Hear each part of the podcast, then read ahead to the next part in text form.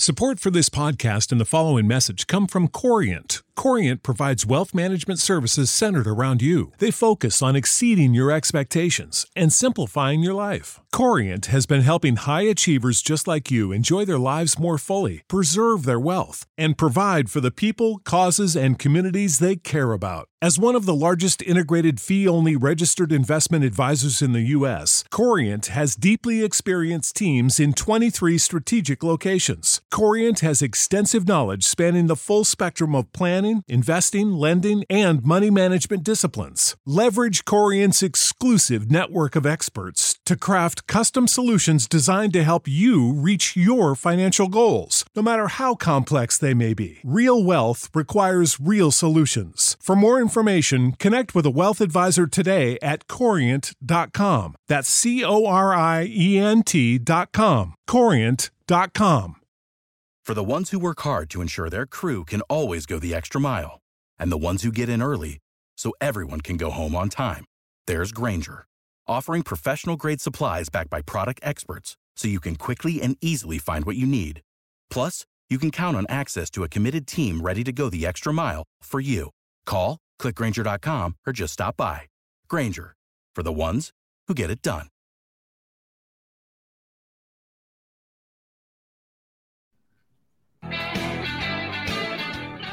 It's a Thursday get together. You're on the Jakib Sports Media YouTube channel. We are your Mac and Mac guys. John McMullen and Jody McDonald. Yes, I'm here for the start of the show. One last time, I'll apologize for yesterday.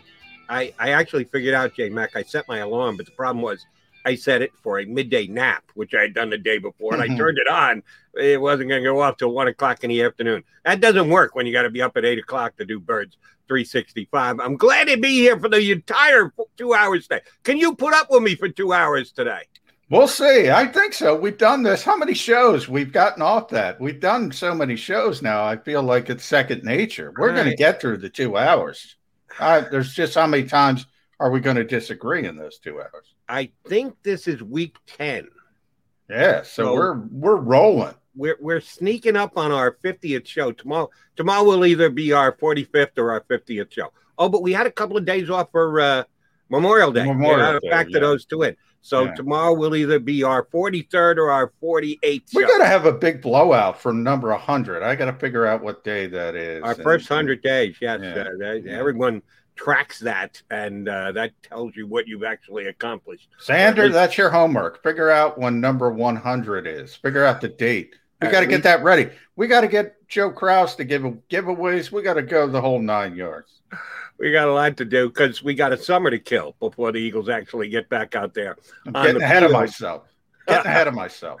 Well, we appreciate that, and uh, yeah, the Eagles gave you a little something, something to sink your teeth into the last couple of days. Yesterday it was offensive assistant coaches, or excuse me, yesterday it was defensive assistant coaches. The day before that it was offensive assistant coaches, except for Jeff Stoutland.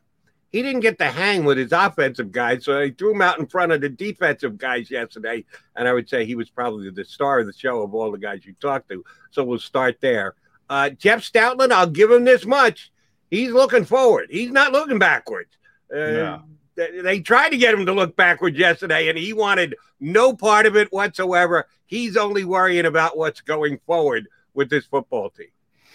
Yeah, understandably so. You know, Jeff was sort of the main event. He was the last guy talking of the assistant coaches. I think the Eagles kind of knew this is this is the guy, this is the veteran guy, this is the guy who's been here. By the way, you know, forget about Doug Pederson. He was here under Chip Kelly. So, you know, that's sort of the NFL. Once you get a good offensive line coach, you hold on to him like grim death. I don't care how many times you you you change head coaches. If you can get them back, you can get them back.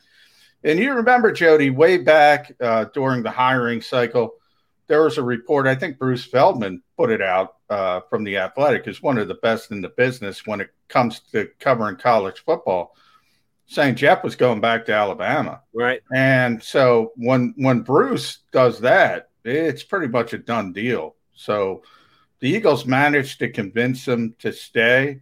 Uh, I think that's very big. We talked about if this team's going to overachieve, it's going to be because of the offensive line. Bottom line, uh, and they have to figure out left tackle. They have to cross their fingers for the health uh, of of the rest of the veteran players. But you know, we've talked to in the offseason, we've talked to Jason Kelce, Jordan Mailata, Andre Dillard, Lane Johnson, Brandon Brooks. The one thing they all agreed on is, man, thank God we have Stout back. So that kind of tells you the respect of his players.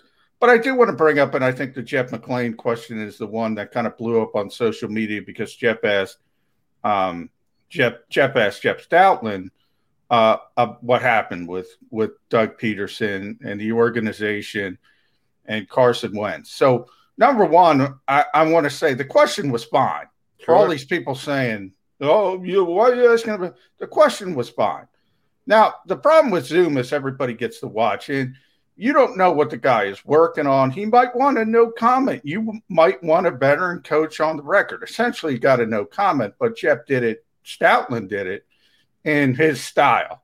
And, you know, the gesticulations and, you know, he mentioned he loved Jeff McLane. He, I, I thought it was ironic, Jody, that he went, I don't know. I don't know. and then at the very end, if people stuck around, he said, maybe after I retire, we'll do a podcast and I'll tell you all about it. Essentially, he knows, he knows what went on. He also was smart enough and political enough to say, okay, that's not my lane. Right. I'm going to go in a different direction. But I, I, my pet peeve, and you probably have figured this out, Jody, by this point, my pet peeve is that part of the fan base, and it's not everybody, but that part of the fan base that only wants positivity at all times and no, wants no criticism and wants no difficult questions. I, I don't get you people. It's the most depressing part of my job that you expect us to do that. And if we don't do it, you don't like us. It's absurd. You don't understand the first thing about journalism. And, and by the way, Jody, when I get on social media and I'm talking to, I don't know, a doctor or, or a lawyer, I don't pretend to be an expert about those professions. Everybody's an expert on reporting and journalism. And it's pretty evident from your first sentence, you don't have a damn clue of what people in journalism do. So don't talk about it like you're an expert. Right. There, uh, that's my pet peeve. You, you kind of, I think you answered your own pet peeve question. The answer is social media. That there is so much of it out there and so many people on it that when you have a fan who is Mr. Positivity, wants to wave the pom poms, wants to only think about the good things for the team that they root with, they can find it. There is someone yeah. on social media who's going to go down that road with the same mindset that they have, and they think that that's great. God forbid someone like yourself, a journalist, should try and do fair and balanced reporting, which means you're going to get the good with the bad. Oh, they don't like that.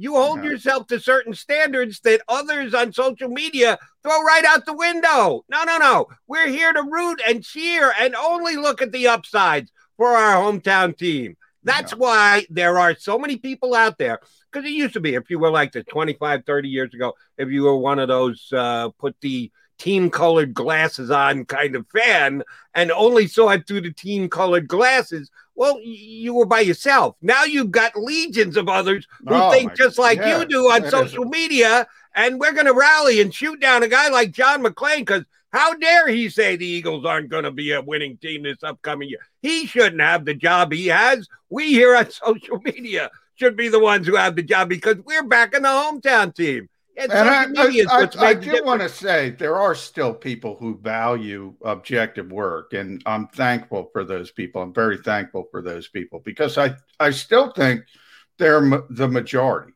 but they don't complain because all they want is information and all they want is to learn about the team. I'll use Jamie Newman as an example.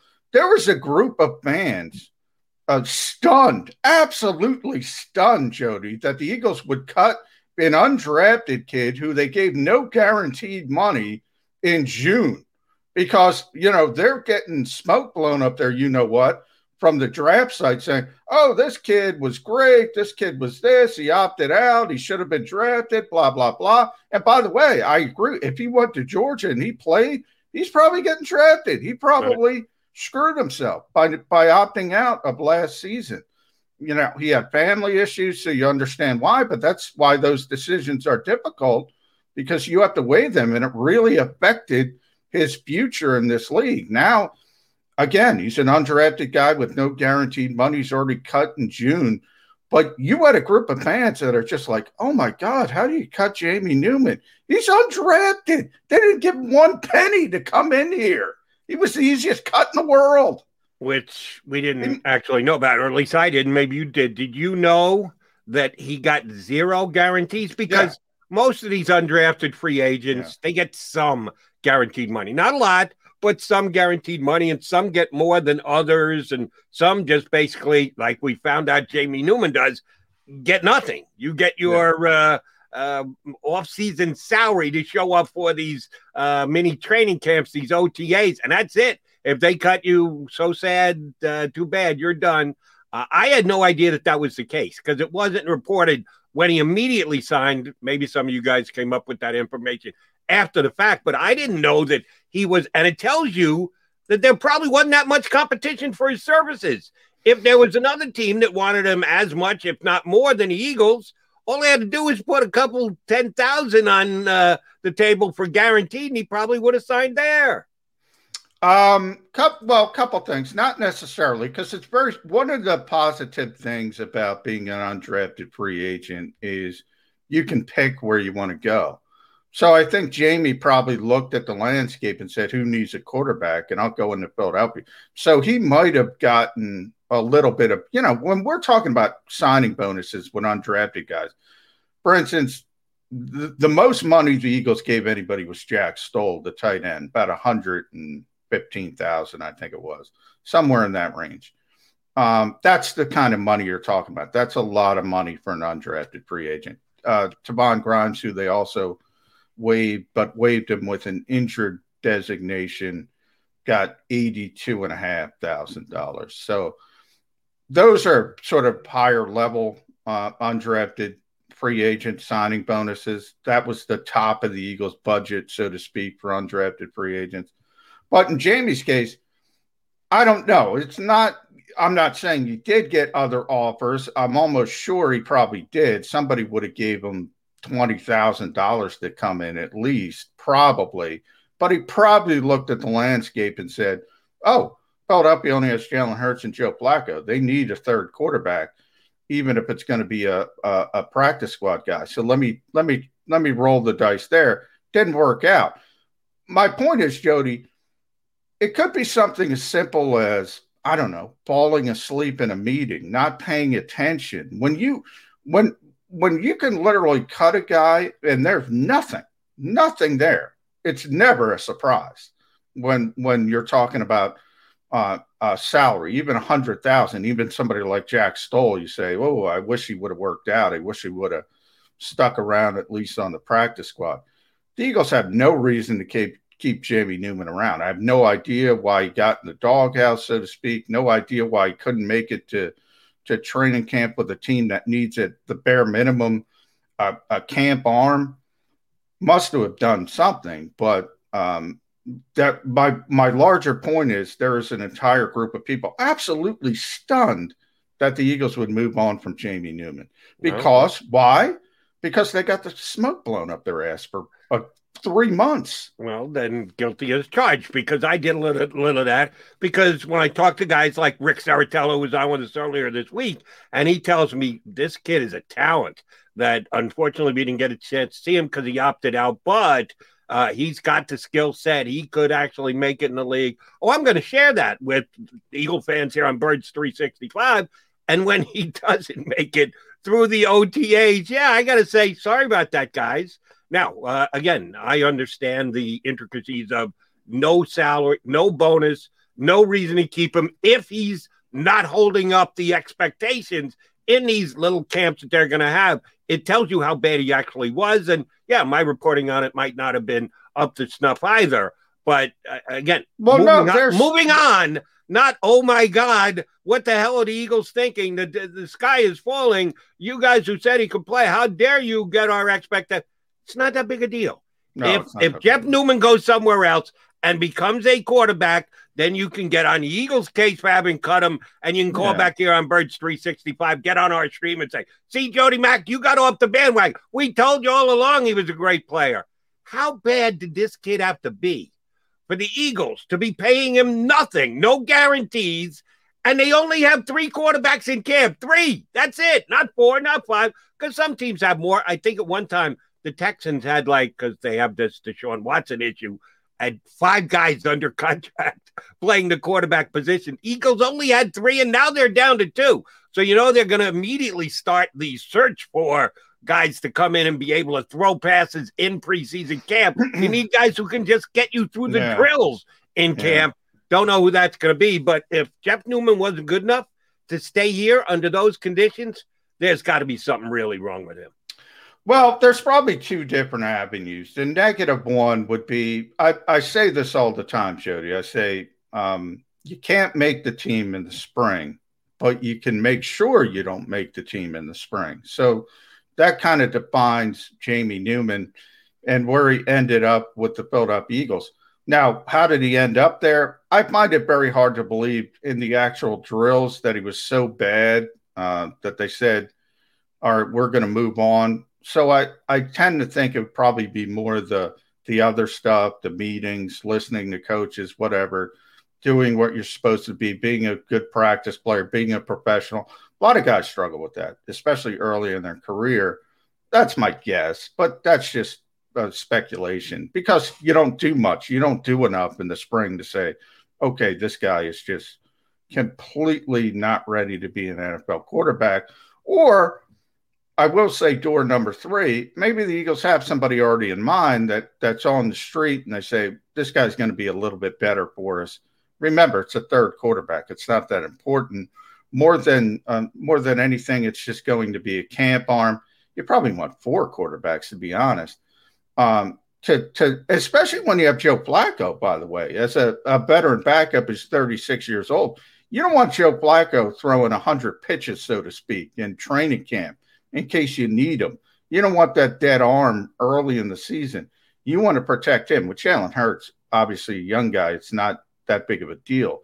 But with Joe Flacco, it is a big deal. So, you know, it could be one of those three doors if you want to let's make a deal. But I see this all the time in the NFL. We know because of the hype, Jody, uh, the hype around the draft and everybody gets played up and i see it all the time and even coaches are excited. I'm excited to look at you know this fourth round pick this fifth round pick and then they get to the camps and they go oh oh god oh god this guy's not ready. We're going to have to go to a veteran you know get howie on the phone. Please get me this. Please get me that.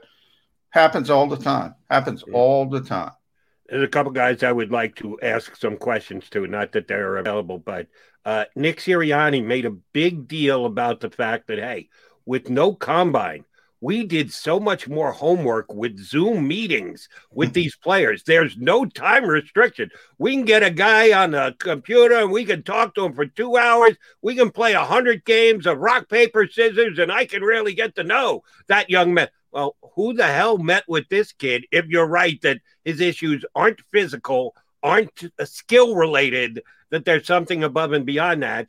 Uh, shame on the Eagles for that one. And number two, no, it's not that big of a deal, though, Jody. It's you know you're talking about the 90th guy on the roster. You know, if you look at what happened yesterday, Khalil Tate got waived as well.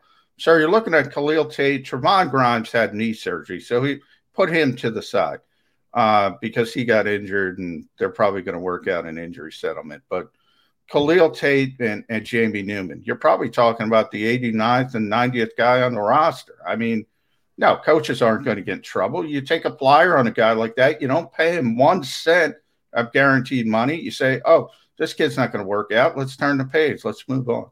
All right. Then the other guy I'd like to talk to is his agent. I'm assuming he has an agent.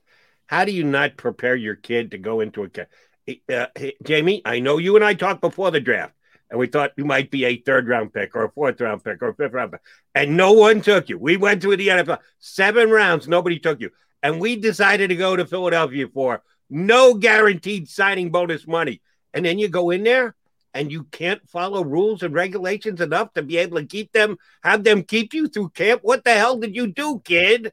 That's well, and again, that was just speculation. I'm not saying Jamie didn't follow rules well, well, and. Come on, Johnny, you got to make a call here. It was no. either that he acted well, like an idiot, could be. or he can't play. Which one do you think it is? They no. take a stance here, buddy. Uh, well, I said door number three. They probably have another quarterback already on the line. They're going to oh, really? bring in that they say that they like better than Jamie Newman. That's the third door. That's probably the most likely door. They just they just rotate people three at the bottom of the roster and say, this guy can't play. This guy might be able to play.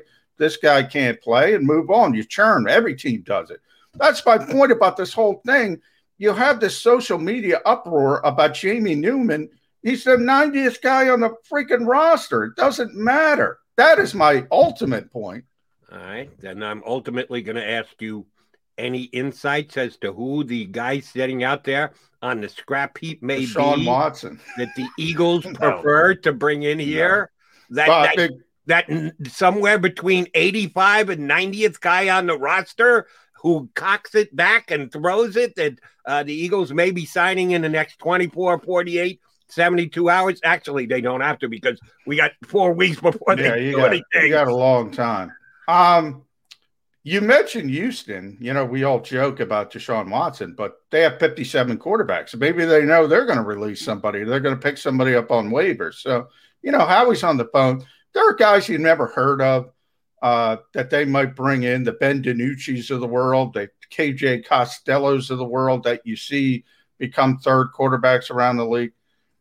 You know, it's going to be somebody like that. It's not going to be a splash. Uh, it's going to be – it's going to be a third or fourth quarterback that probably doesn't belong in the NFL. That's just the reality of it. Uh, ben DiNucci and Eagle Green. That's what everybody wants. Well, no, he's still on the Cowboys, Ben. Is he still on the him. Cowboys? After that, they didn't they didn't release his. You know no, what? He's still there. There's no need to. I don't think. That's ridiculous. All right. Uh, it's the Mac and Mac guys here on Birds 365. Let's bring another Eagle reporter into this conversation. Martin Frank from the Wilmington uh, Journal News is going to join us a little later. Russell Baxter, uh, good friend of mine, has been covering the National Football League for decades, as a matter of fact. Uh, he's going to hop aboard with us. So we got a lot yet to do right here on Birds 365. I get scared sometimes. Of a lot of things Joining in. Decisions. The dark. The dark. But I once heard someone say. But as I always say, it's okay to be afraid. As long as you face the fear. And keep moving forward. Wherever you are in life, count on the name trusted in insurance for over 80 years Independence Blue Cross. Ah, the savoring taste of a good bag of beef jerky is so enjoyable at any time of the day, as long as you can find it. Here's what we suggest. Pure Bull Beef Jerky is our answer, and soon it will be yours. Locally produced in the Philadelphia region, this high quality, healthy protein snack is easy to secure. Go to steersnacks.com and you'll see hot garlic, tropical heat, Pure Bull dry rub, and our favorite, Huck and Fod. What's that? Huck and Fod. Go now to steersnacks.com. Welcome to the Wildwoods, the perfect place where you can safely do everything or nothing at all. Catch a wave, take a nap, go for a drive, grab a bite. It's your vacation, and we're doing everything we can to make it a safe one. The Wildwoods your vacation, your way. The International Brotherhood of Electrical Workers, Local Union 98, is a proud sponsor of The Labor Show with J. Doc and Krause every Saturday night from 6 to 8 p.m. IBEW Local 98's highly trained and superbly skilled electricians are the best in the business, setting the highest safety standards in the electrical industry. So when you're planning your next industrial, commercial, or residential project, choose an IBEW Local 98 union contractor. Learn more at ibew98.org.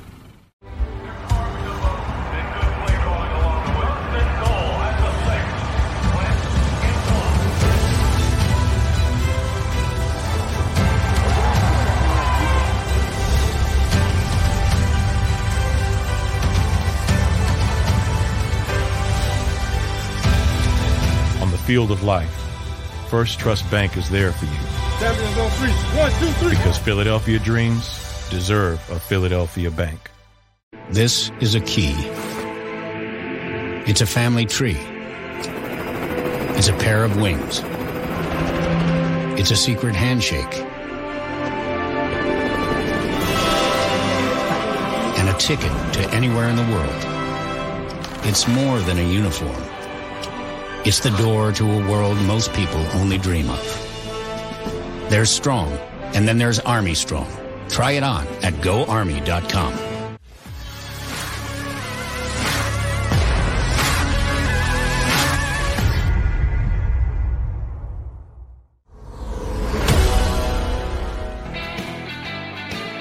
Mac and Mac guys here on Birds 365 on the Jakib Media YouTube channel. I just had to look some up before we introduce one, Frank, uh, who was the Texans quarterback. I couldn't remember who it was because I knew they had to cut somebody when they added somebody. They added the immortal Jeff, Jeff Driskel and they released the uh, completely unforgettable Ryan Finley. Is that your guy, Johnny Mack? Is that who the uh, Eagles are going to snap up now to be QB3? Ryan Finley? Sure, why not? Why not? excited about that now? Who cares? I, you know, I would get excited. I think, and I have to look this up real quick. I think Nick Mullens is still a free agent. He would be the best one to me uh, on, but I have to check. Nobody signed him. Yeah, it's a free agent. That would be the one guy I would say, ah, you know, that's a decent, uh, at least a guy who can play at a somewhat competent level. There's nobody out there at this point. You're looking at the KJ Costellos of the world. Maybe Martin Frank, maybe Joe Callahan, maybe a Delaware guy from DelawareOnline.com. Martin Frank. How are you, Martin? I'm good. I'm good. You can never have enough quarterbacks from Delaware. That's what I always say. So, Yeah. you know, you got Joe Flacco. Why not? Joe Callahan, bring him in. Bring him in. South Jersey guy as well. Shore guy Yeah. as well. So you got Mhm. a double dip. With, I don't know if Joe can play anymore, but um, he was here for a short period of time. All joking aside, though, Martin, uh, were you at all surprised that the Jamie Newman cut, who shocked so many people, that this came down when it did? Yeah, yeah. I was I was very surprised. I mean, at the very least, um, you know, every team usually brings like four or five, even Yeah. five quarterbacks into training camp, and you know, you know, like these guys, the chances of them making the team are pretty much slim to none. But like, you have a camp arm. That's what they're for. Like, so your two main guys don't like throw their arms off uh, during training camp. I mean, you know, you go back to Chip Kelly's year with uh, Tim Tebow. He was like, I think they had five quarterbacks that year, or maybe it was maybe it was Wow. four. but- Four with because you really can't include Tebow. Yeah, right. Four plus Tebow, I guess. But you know, I mean, you need people to like throw the ball. I mean, that's that's the purpose. You know, you got 90 guys in training camp. Um, you you got to you, you know you can't have your top two quarterbacks like throwing their arms out. Like Especially when Joe's Joe's 36. You can't have him throwing 150 pitches every night out there in training camp. It's a it's absurd. So they're going to bring in somebody, and, Yeah. and we all know probably, that. probably two. I would Yeah. think, right? Yeah, I would think at least you know who who knows. Maybe Tyree Jackson goes back to quarterback. Maybe, Yeah, right. Uh, maybe Greg Greg, Ward. Ward goes back to quarterback. So Well, I mean, uh, that's and they and they cut Khalil Tate, who I thought was actually Khalil. a pretty bad quarterback in Arizona. They cut him He the was. same day they cut two quarterbacks yesterday. Yeah. Yeah. By the way, the Eagles had an opportunity, had an opportunity, and I think Nick Sirianni failed in a miserable way to have the first five quarterback offense. that could have put Flacco, Hurts, Tate, Ward, and Jackson out there at the same time. Yeah. Now that's innovative. That's like taking the double reverse up to like the quintuple reverse. All right, uh, Martin, uh, John, and I have been discussing the fact that you got a chance to talk to a couple of the assistant defensive coaches yesterday, and Jeff Stoutland, who kind of waited till everybody else had proceeded by and then hopped on late. Uh, did you learn anything from any of the defensive assistants yesterday? Was there any revelation, any between the lines reading you could do as to what the Eagle defense is going to look like, as per uh, someone on the uh, assistant staff, on the understaff of Mr. Gannon as the DC? Not not especially, but but I was really intrigued by uh, linebackers coach uh, Nick Rallis. I mean, here's a guy who's turning 28 years old next month. Um, you know, younger than a lot of the guys on the team and everything. I was kind of impressed by like, you know, how he answered the questions about, you know, being so young, and and I was really impressed by the fact, you know, he said like, I'm going in there, I'm telling these guys, I don't know all the answers. I want to hear from you guys.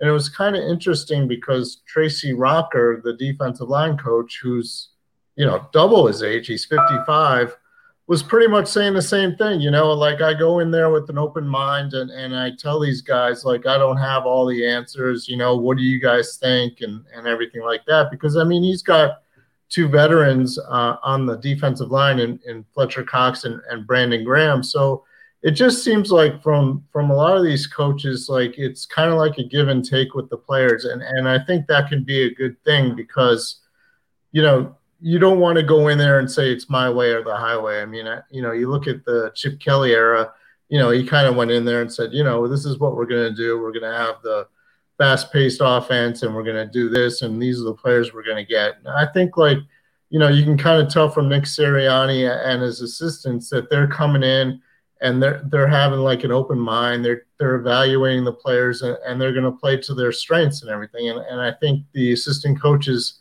that we've talked to the last few days kind of reflect that strategy. So you know, I was I was kind of impressed by that. I mean, you you're not going to learn a whole lot about strategy and everything like that. I mean, you know, they were pretty vanilla when it came to those answers you know, giving you the certain platitudes. Yeah, we're going to attack, but we're also going to be smart and, you know, play back when, when needed and stuff like that. So, you know, it's more like getting a sense of who these guys are. And, and I was kind of yeah. impressed by that. You know, we found out that, you know, they're willing to listen to the players and, and adapt things based on strategy and everything like that. I'm still waiting for, by the way, Martin, the first defensive coach in history to go. No, I'm going to lay back. I, I don't like aggression. I'm just going to sit back and let yeah. everything come to me. I'm still waiting we're, for that we're guy. Gonna, we're all going to run to the football. yeah, all going to run to the football. All going to hustle. High motor. We heard high motor. We got a high motor. I do want to play devil advocate with that dichotomy because you're right. Both guys said the same thing. The 28 year old coach, soon to be 28 year year old coach and and the 50 mid 50s coach. Now Tracy Rocker has got Fletcher Cox and Brandon Graham, so he can say, "Yeah, I'll listen to these guys." I'm not sure Nick Rallis can do that with Davion Taylor and Shaun Bradley. He's got to say, "Hey guys, this is what we got to get accomplished." So there's there's got to be a little bit of some heavy-handedness. Do you think uh, a 28 year old kid essentially can do that. I mean, I guess. I mean, that's. I mean, I assume that's why he's there. I mean, I can't. You know, I mean, here's a guy who doesn't really have a whole lot of experience. I mean, he's going to have to in, in some respect, but he's also got guys like Eric Wilson to lean on. I mean, Eric Wilson goes back to, you know, Jonathan Gannon, Mike Zimmer in Minnesota, and everything like that. So, you know, there's still a veteran presence there to kind of say, you know, to kind of help him get that message across to guys like Davion Taylor and Shaun Bradley. Um, so, I mean, I think I think there can be that kind of give and take, and I think it can also be. It's going to be tough for someone like Rallis to. Uh, I mean, obviously, when you're 28 years old, it's not going to be the easiest thing to just say, "All right," you know, to put his foot down and say, "This is how we're doing it." But you know, at the same time, you, you got to lean on your veterans. I mean, it's the same thing with Rocker. I mean, if if Brandon Graham and Fletcher Cox don't like what Rocker's saying, you know, they're established veterans and they have more pull. You know what I mean? Like, you know, a lot of these guys, veterans on the team, can get a coach fired and stuff. So, you know, it, it kind of applies to to Rocker as well as it does to Nick Rallis. Martin, are you a, of a like mind like my partner? Since Jonathan Gannon has done a nice job at not giving away what his system is going to look like. As a matter of fact, he's gone to better links, longer links to say, well, we're going to adapt to the situation rather than me trying to force feed my philosophy and the way I do things into a given game or situation. We're going to be a uh, smart enough to react and know what kind of a situation we're in to determine what we're going to do kind of guy. Mm-hmm. Are you best served just to watch what Mike Zimmer has done these last couple of years? That this is going to be a Zimmerish. I love when I can make up words. A Zimmerish type system that the Eagles will be running here in Philadelphia. Yeah, I mean, you know, like uh, I guess these guys are going to take from everybody. I mean, Zimmer obviously is a big influence on, on Gannon and stuff, but you know, there's also other guys have have backgrounds from other areas and stuff, and I'd like to think they'd all kind of like say, well, you know, we tried this at this place, it didn't really work, so let's see if this works. You know, I'd like to think it's kind of like a give and take among all the coaches where they sit around and they and they go over, you know, things that that they kind of learned from their previous stops and everything and and kind of put it all put it all together and see what they have with the players and, and find out what works best. I mean, you know, you, you can't just say, well, you know, Jonathan Gannon, you know, has a Mike big Mike Zimmer influence, so it's going to reflect a lot of what the Vikings do because, you know, the Eagles don't have the same players as the Vikings do. Although, you know, then again, they do have like five former Vikings on defense, so you never know. but still, but still, you know, it's it's something where you know, yeah, there'll be some Mike Zimmer type of elements to it, but I think there'll also be some others, you know, from like Tracy Rocker's been around for a while, a guy like Dennard Wilson, you know, came from the Jets and everything like that, so you know, he's got some things there.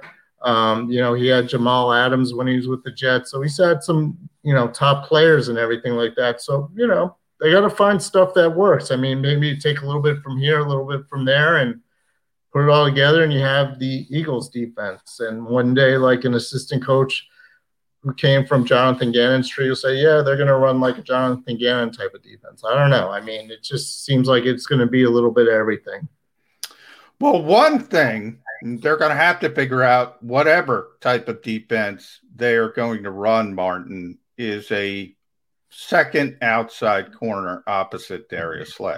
Now, yeah. poor Dennard Wilson was out there yesterday saying, Oh, no, everybody's great. You see technique, fundamentals. No, you don't need length to play outside. We can throw the five nine Avonte Maddox, Josiah Scott out there. Look, now they have two open roster spots because of what they did yesterday. One of them's got to be a cornerback. When does this happen, Martin? There's got to be a cornerback.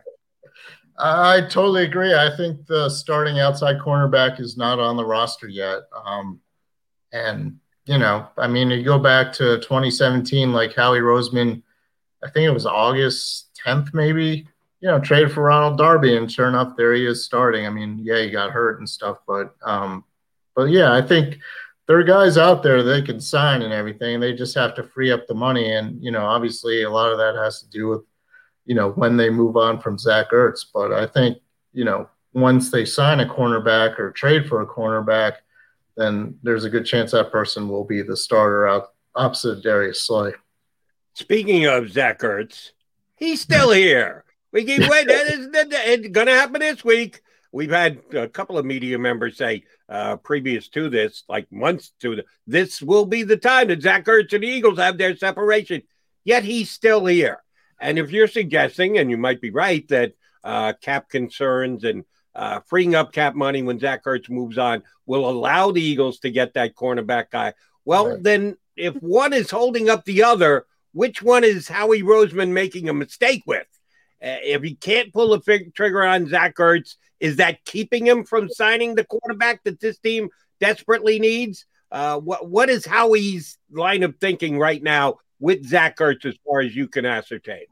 I think now it's more of a stalemate. Like maybe Howie's kind of like dug in his heels and said, you know, I'm going to trade him. I'm going to get some. I'm going to hold out until I get the trade that I want.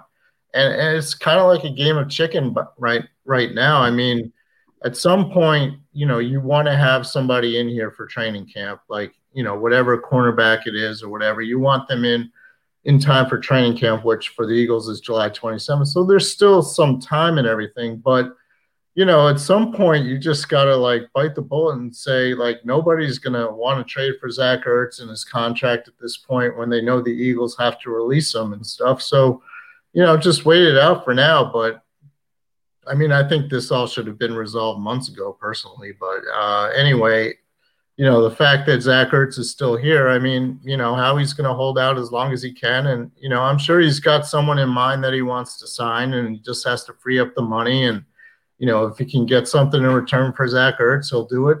And if not, you know, eventually he'll just bite the bullet, you know, release Zach Ertz and, and use that money and sign a cornerback. You know, it's interesting. A lot of times, position coaches, Martin, are put in the middle because they don't have any power really when it comes to uh, player procurement or players being on the roster, players being cut. You know, Jason Michaels in that category. He's the new Eagles tight end coach, and he mentioned on what day are we? Thursday. So he talked on Tuesday about uh, keeping the lines of communication at least open with Zach Ertz. I did find it interesting that he's talked to him a few times in case July 27th shows up and hey, Zach Ertz got to show up. He's under contract unless he's going to get some significant fines. Right. How how how bad would that be for a first year coaching staff to have a guy, a veteran guy who means so much to this organization, so unhappy? Do you think that's unfair to put Nick Sirianni, Jason Michael, and company under that sort of cloud? Yeah, and, and I think that's exactly why Zach Ertz will not be on the team, you know, this year. I mean, I, I don't think there's any way he can come back. I mean, I'm sure like, you know, guys like Sirianni and Jason Michael like are taking the job knowing that Zach Ertz will not be the the starting tight end, and it's going to be Dallas Goedert. I think in their minds they've already moved on. I mean, they already know what they have, or the guys that they have, and and they're trying to work with that. I mean, I don't think. I don't think they're going into it with an idea like, are we going to have Zach Ertz or are we not going to have Zach Ertz? I think they pretty much know that they're not, and and they're planning accordingly. But yes, you have to, you know, you have to keep in touch with him. You have to like see if you know, you have to make the effort to say, hey, Zach, you're still on the roster. You know, this is kind of like what we're doing and everything like that, just in case. But I mean, I really think, you know, they're not really worrying about it as much. I think they already know that at some point Zach Ertz is going to move on and, and, you know, Dallas Goedert's going to be the top tight end. And, you know, they'll probably go more 11 personnel with, you know, three wide receivers, which I think is what they wanted to do for – the last couple years anyway, but they just couldn't because they didn't have the talent and all those guys were getting hurt anyway. So, you know, I think I think they moved on in their minds. So I don't think it'll be that much of an issue. Martin, let me ask you about a uh, coach that you guys talked to a couple days ago, not yesterday, on the offensive side, Jemal Singleton. The last mm-hmm. couple of years here, we found out that Deuce Staley had a big say in what running backs were on the field on a given play. That he was the guy who decided who would be out there, and then Doug would coordinate that with his play call by seeing who was out there and the like. Is Jemal Singleton going to be that same kind of coach? Is he going to decide on a down in, out, down in, down out basis who is on the field as far as running back goes? I, I know we don't know it. We've got to judge once they get underway, but uh, you try and figure it out ahead of time. Uh, what is the relationship between Nick Sirianni and Jemal Singleton's handling of the running backs going to be like? Yeah, it's very possible. I mean, you go back even to Chip Kelly. I remember he used to, when we'd ask him about the running back rotation with uh, DeMarco Murray and Ryan Mathews. Chip would say, I have no idea. Deuce is the one who bringing them in and out and stuff. So, um, I mean, it, it seems like that would be the case. I mean, they gave Jemal Singleton, you know, the same title that Deuce had, not only running backs coach, but like assistant head coach or something like that. So, I mean, it's very possible. And, you know, I think there's a parameter there where like Miles Sanders has to be the guy, you know, on first and second down. Maybe you take him out, you know, to give him a, re- a break for a series and stuff like that. But I, I, think you have to go in with the parameter that um, Miles Sanders is going to be the main running back, and then you rotate in the other guys, you know, maybe on a third down maybe you put in like Boston Scott if if Sanders needs a break or something like that. But I mean, I think that's basically how it's going to work. You know that that um that Sanders is going to be the be the main guy, and the other guys will work in here and there, and it'll probably be up to Singleton to decide when that is and who that is. I mean, it could be Kenny Gainwell. You know, it could be a guy like on Johnson. You know, if Jordan Howard's still on the team, maybe him every now and then. But yeah, I think Singleton will mostly be calling the shots, but with the parameter that Sanders gets the bulk of the carries. But uh, you know, Jemal to me was the most impressive coach uh, that we talked to. At least if I were doing assistant coach power rankings, Martin, I would have Jemal number first. So, did he impress you number one as much as he impressed me? And then secondly, he said something interesting about the running back position in that you you need the three traits. You need the guy who can run the football first or second down. That's obviously going to be Miles. You need somebody to pass protect uh, you need somebody to catch the football, be able to split out wide. And he says you need those three three traits. It depends how many players you can get those three traits out of. Could be one, could be two, could be three.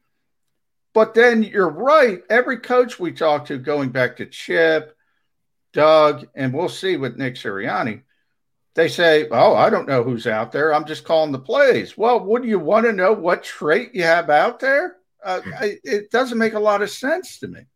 Yeah, I, I, I don't know. I don't know. I mean, I always thought like that was Chip's way of deflecting. Like, you well, know, yeah, yeah, you know, he was a different different breed. Um, yeah, it, it's I was I was impressed by uh, Jemal Singleton. I mean, and it seems like they have the players to fit that mold. I mean, you talk about the first and second down guy. That's obviously Miles Sanders.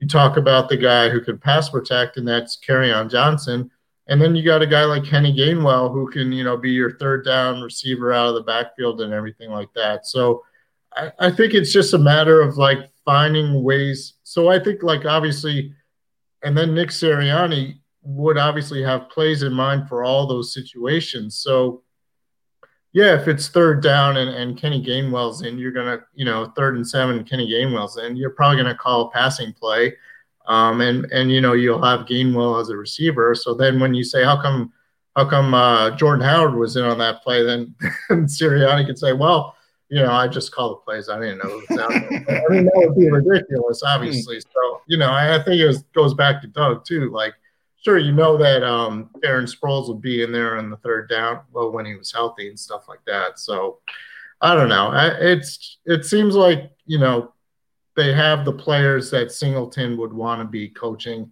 in in all those situations. I guess is what I would say. We're done with the OTAs. Now we've got the wait until camp. One year ago today, it was all Carson Wentz's world, and we got to live in it. My, how mm-hmm. things can change in a year. Uh, so now it is Jalen Hurts' world, except he has Joe Flacco, who thinks he can actually compete for the starting quarterback position. Well, uh, we'll assume that Jalen Hurts is going to be the starting quarterback I think a pretty safe assumption. Um, he's building relationships between himself and the coaching staff, himself and the players.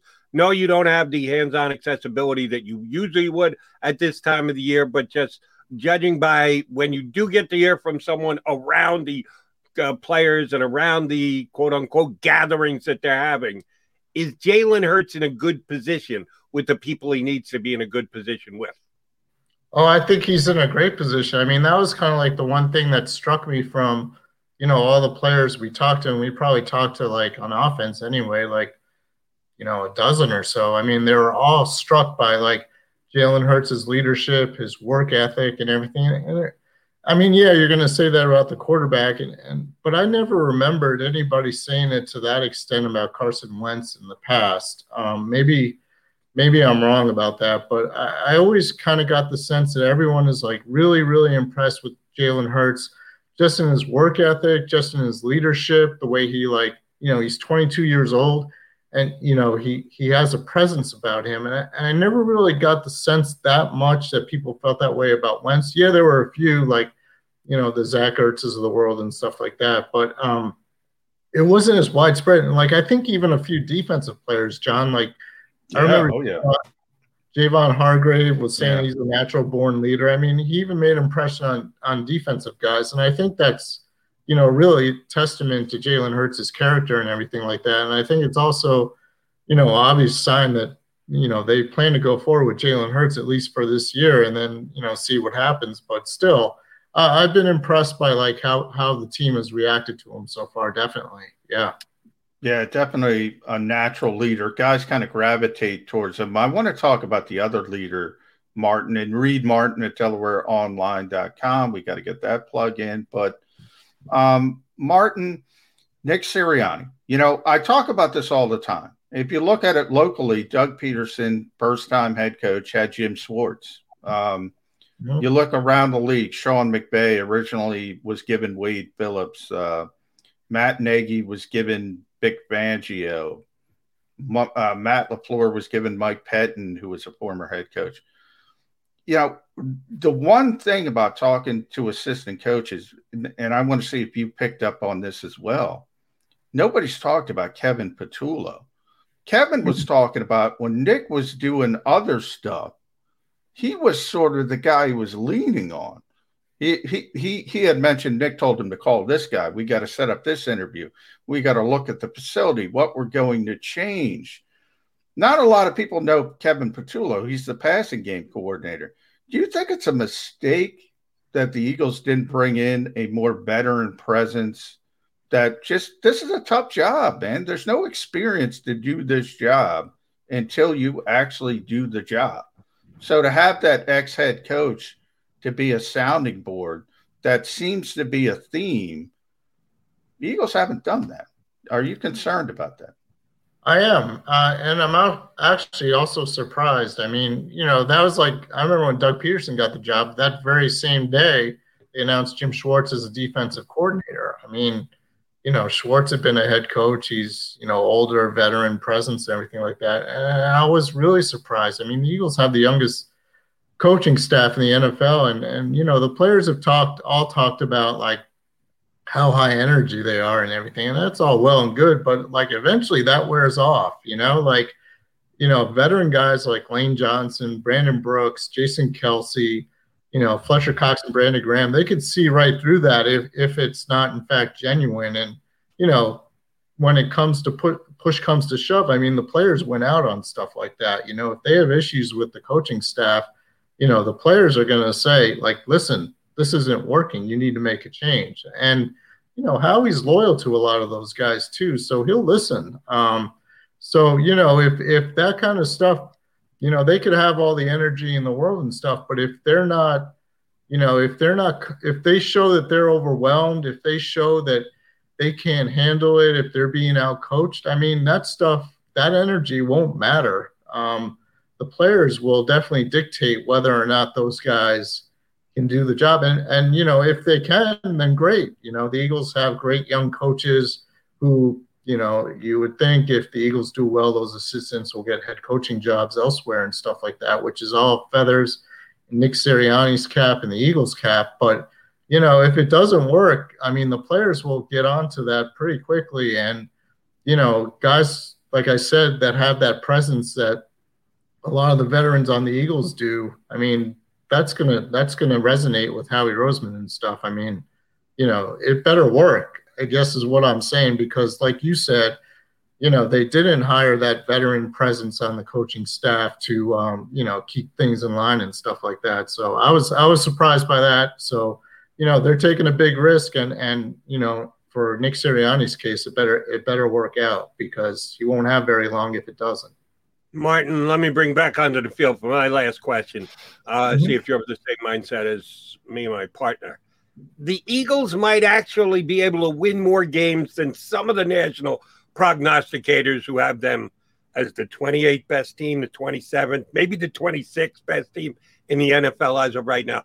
They might be able to surpass that if their offensive line is good. And when you say their offensive line is good, that means their offensive line is healthy. We know how much Brandon Brooks missed last year. We know how much Lane Johnson missed last year. Both took part in activities in their gatherings this spring. And from what I'm told, what we've been able to see, both of them looked okay. Give me your read on the Eagles' offensive line. How much of a strength can it be in 2021?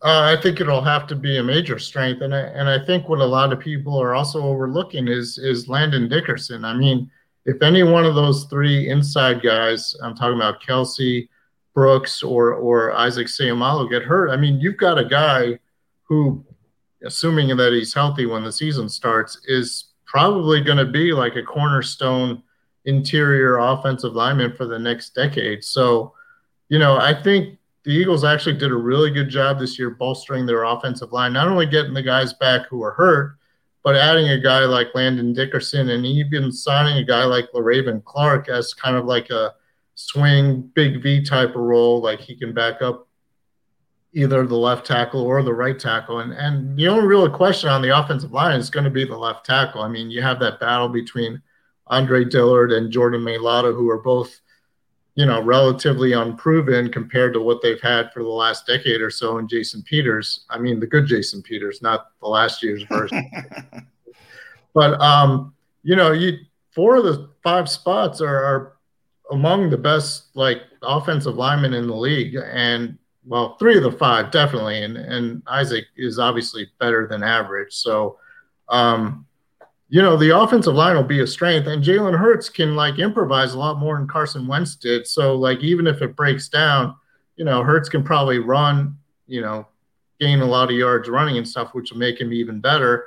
So I think the Eagles can be better. I mean, I'm not saying they're winning the Super Bowl or even making the playoffs, but I don't think I think they're better than a four or five win team, which is what I saw a lot of the national prognosticators, you know, saying them. I, I think they can win seven games, maybe if things break right, eight games. I mean, they also have like an easier schedule, you know, the last place schedule and everything like that. So I think they'll they'll be better than a lot of people think, but uh, they're not winning the Super Bowl anyway. But they the offensive line will definitely be the key for that to happen. I mean, you know, you can't go through a season like they did last year and expect to be pretty good. I mean, four of their five starting offensive linemen missed at least seven games. You know, a couple of those guys missed the entire season. Yeah. I mean, there's no way to recover from that. And this year, the, all those guys are back and they're even deeper than they were last year. So I think that's a good sign that they're going to be better than a lot of people think. Yeah, the number 6.5 in Vegas, Martin. So that's kind of where I am. I'm like, I think they're going to be a little bit better than that. Not great yeah. by any stretch of the imagination. You got to add in the 17th game as well. So eight right. and nine is where Jody and I both had them at, which is so meaningful on June. What are we? June, whatever, June 10th. But uh, obviously, it doesn't mean anything. But I look at that offensive line and I say, we had we had uh, um, Ross Tucker on. He said that's top ten all day if those yeah. guys are healthy. But that's a big if. But you know, mm-hmm. Brandon Brooks, Lane Johnson, that's a big if. If that offensive line is out there, and Jeff Stoutland was pretty confident yesterday uh, about how good those guys are and about his yeah. ability to get Mailata or Dillard up to speed. So Last one. Who's going to win it? Mailata versus Dillard. It's like Floyd Mayweather versus Logan Paul. Who's going to oh. win it? I, I, think it's Andre. Dill- I personally think it's Andre Dillard's yeah. job. All right. So do I. I, I. You know, he's the first round pick. They're going to give him every opportunity. I mean, you know, Mailata's good. He's he's also inexperienced. I mean, he's had. You know, you look at last year. He had some pretty bad games. He had some great games too, yeah. but pretty bad ones. Yeah. He's kind of still up and down. I think Dillard, you might not be as good as Mailata is when he's at his best, but I think he's he's more consistent or so far. I mean, I guess we don't know exactly, but I think that's the potential, and uh, I think it's his job to lose. But getting back to what you were saying about the Eagles season, I mean, you also have to look at the opening game against the Falcons, who all of a sudden don't have Julio Jones yeah. anymore.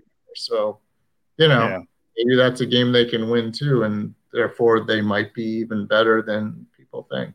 Start yeah. the season off right with a W. We started our day off right by bringing in Martin Frank. For you non-Delawareans, read him online at the Wilmington News Journal. Martin, always a pleasure, bud. Appreciate it. Don't know how you're going to get along without seeing John's smiling face for a month, but something yeah, tells me he'll be thrilled. He sits next to me in the media house, so he'll be thrilled. Yeah, when the media house is open. Can't uh, wait it, it is closed for a month, and you guys enjoy your downtime, except for us here on Birds 365. We'll tap into you again soon enough, Martin. Thanks for hopping on with us. He's John McMullen. I'm Jody McDonald. We are your Birds 60, 365 guys. We've still got an hour left to go. Stay with us here. I get scared sometimes. Of a lot of things.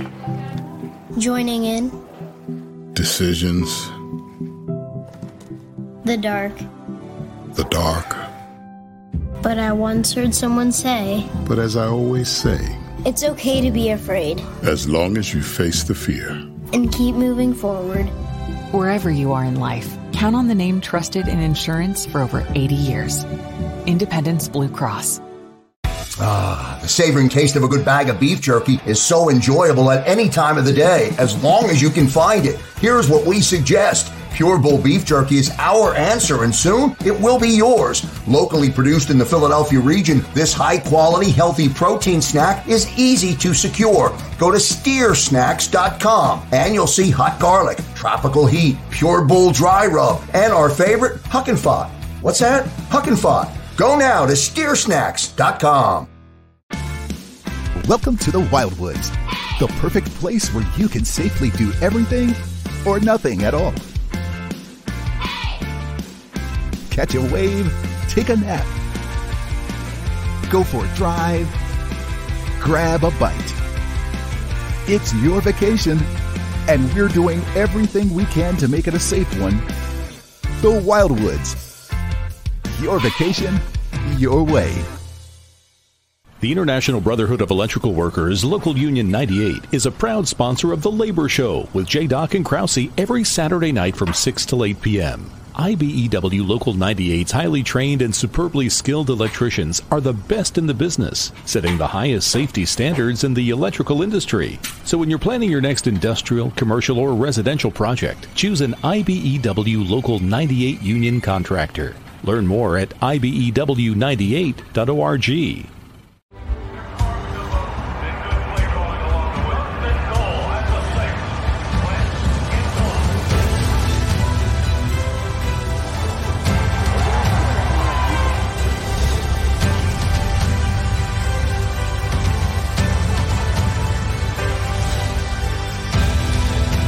field of life, First Trust Bank is there for you. One, two, three. Because Philadelphia dreams deserve a Philadelphia bank. This is a key. It's a family tree. It's a pair of wings. It's a secret handshake. And a ticket to anywhere in the world. It's more than a uniform. It's the door to a world most people only dream of. There's Strong, and then there's Army Strong. Try it on at goarmy.com.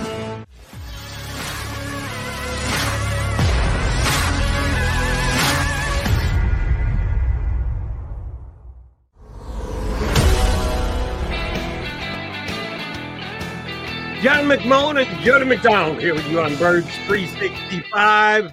We still got an hour left to play. Uh, thanks for hopping on to the stream with us. Thanks to Martin and Frank for hopping on with us as well. And right now I feel bad because I should have asked this question. Without the ones like you, who work tirelessly to keep things running, everything would suddenly stop. Hospitals, factories, schools, and power plants, they all depend on you. No matter the weather, emergency, or time of day, you're the ones who get it done. At Grainger, we're here for you with professional grade industrial supplies. Count on real time product availability and fast delivery. Call clickgrainger.com or just stop by. Grainger for the ones who get it done. to Martin Frank. I teased it yesterday when we wrapped up Birds 365. In order to get Martin's thought on this, uh, I'm going to get Johnny Mac here now. Um, the NFL came out with a stance this week, moved mostly by the players' union, but also signed off on by the NFL, at least in part, uh, that they would like to see a reduction in the use of Toradol, the medication, the pain medication that a lot of NFL players and teams use. That uh, there are reports coming out now that the after effects of it are not good. It's not really an opiate, but it is a pain medication and has potential uh, long lasting effects down the road for players. So eh, something's got to fill the void.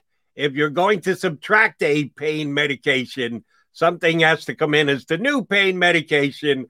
And again, research being done by the Players Association and signed off on by the NFL says that marijuana may be the new Toradol in the National Football League. That if the players need something to be able to put up with the beatings that they put their bodies through, maybe marijuana is the way to go because it is becoming a legalized substance in a lot of uh, states in this country, some of which the NFL have teams in, some of which they don't have teams in. John, could we be looking at reefer madness in the National Football League? Yeah, I mean, I think like the rest of society, we're heading down that road. Uh, by you know, I I think this is a little bit disingenuous from both sides. By the way, I I mean, like I always say, look, smoke what I don't give a crap if you want to smoke weed or not personally, but I I do know when you know I've had six knee operations, for instance. I do know when you're looking for pain. wait, wait, wait. He's trying to sneak that one in there on us. Six knee operations? Six, six and counting. I'm done though. I'm not. I'm not getting any more. But anyway, How, how the hell did you hurt your knee that bad? well, I, I I heard it when I was young, and it just came from there. Didn't have the greatest first surgery. You know, I'm old, so it was. You know, they had to cut me open. It wasn't the arthroscopic days. So anyway, but larger point being, Jody, I've never met anybody coming out of surgery that says, "Hey, you know, don't give me the good stuff. Give me the weed."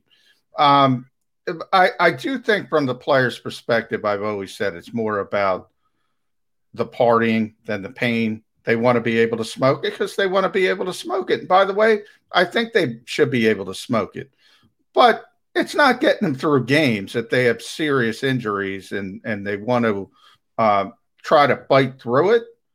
It's just not. I I mean, so uh, that's where the disingenuous part comes in. I don't think it should be a big deal. The NFL has already kind of acquiesced in the fact that the penalties really don't exist anymore. So you can smoke weed. You're not going to see any more suspensions. If you're a, a habitual user um, and you really have a problem with it, uh, you might have some issues on your 10th failure. Uh, who knows how, how deep it gets into. So they, they've already made that shift. But when people start talking about replacing Toradol or or something like that nature. And by the way, they'd rather have something stronger than Toradol. They already locked it, you know, because there are side effects to using serious drugs and trying to get through games. So the bigger issue to me is the NFL NFL football as a whole. It's a dangerous sport. You're going to get hurt playing it, Jody. And if you think weed is going to get you through serious injuries, good luck, man. I enjoy it. Good luck. Uh, Here- here's where this cynic will go with the entire line of thinking and again you're you're getting varying opinions from the players union and the NFL itself and they're trying to do its best each is trying to do what's best for themselves but they should have a a common goal uh, in this entire debate if Toradol is something that the league wants to move away from because it's getting really bad press right now, and players are saying after the fact, years after they've left the National Football League, they're now suffering because they used Toradol as much as they did when they were playing. Well, something's got to replace it. And yes, marijuana has become almost acceptable in this country that it isn't something that is going to have as long ranging effects because you're right. Something else is, if Toradol is out, something's got to replace it. And the most likely thing that's going to replace it is some kind of opiate. And we have a big enough problem with opiates in that country. The NFL, the Players don't go, yeah, we're going to use more opiates. Nobody wants to hear that. Nobody wants to go down that road. But you got to give them something. So, yeah, you know, marijuana. Everyone feels that much better after they smoke marijuana. Let's uh, let's go there as our replacement for Toradol.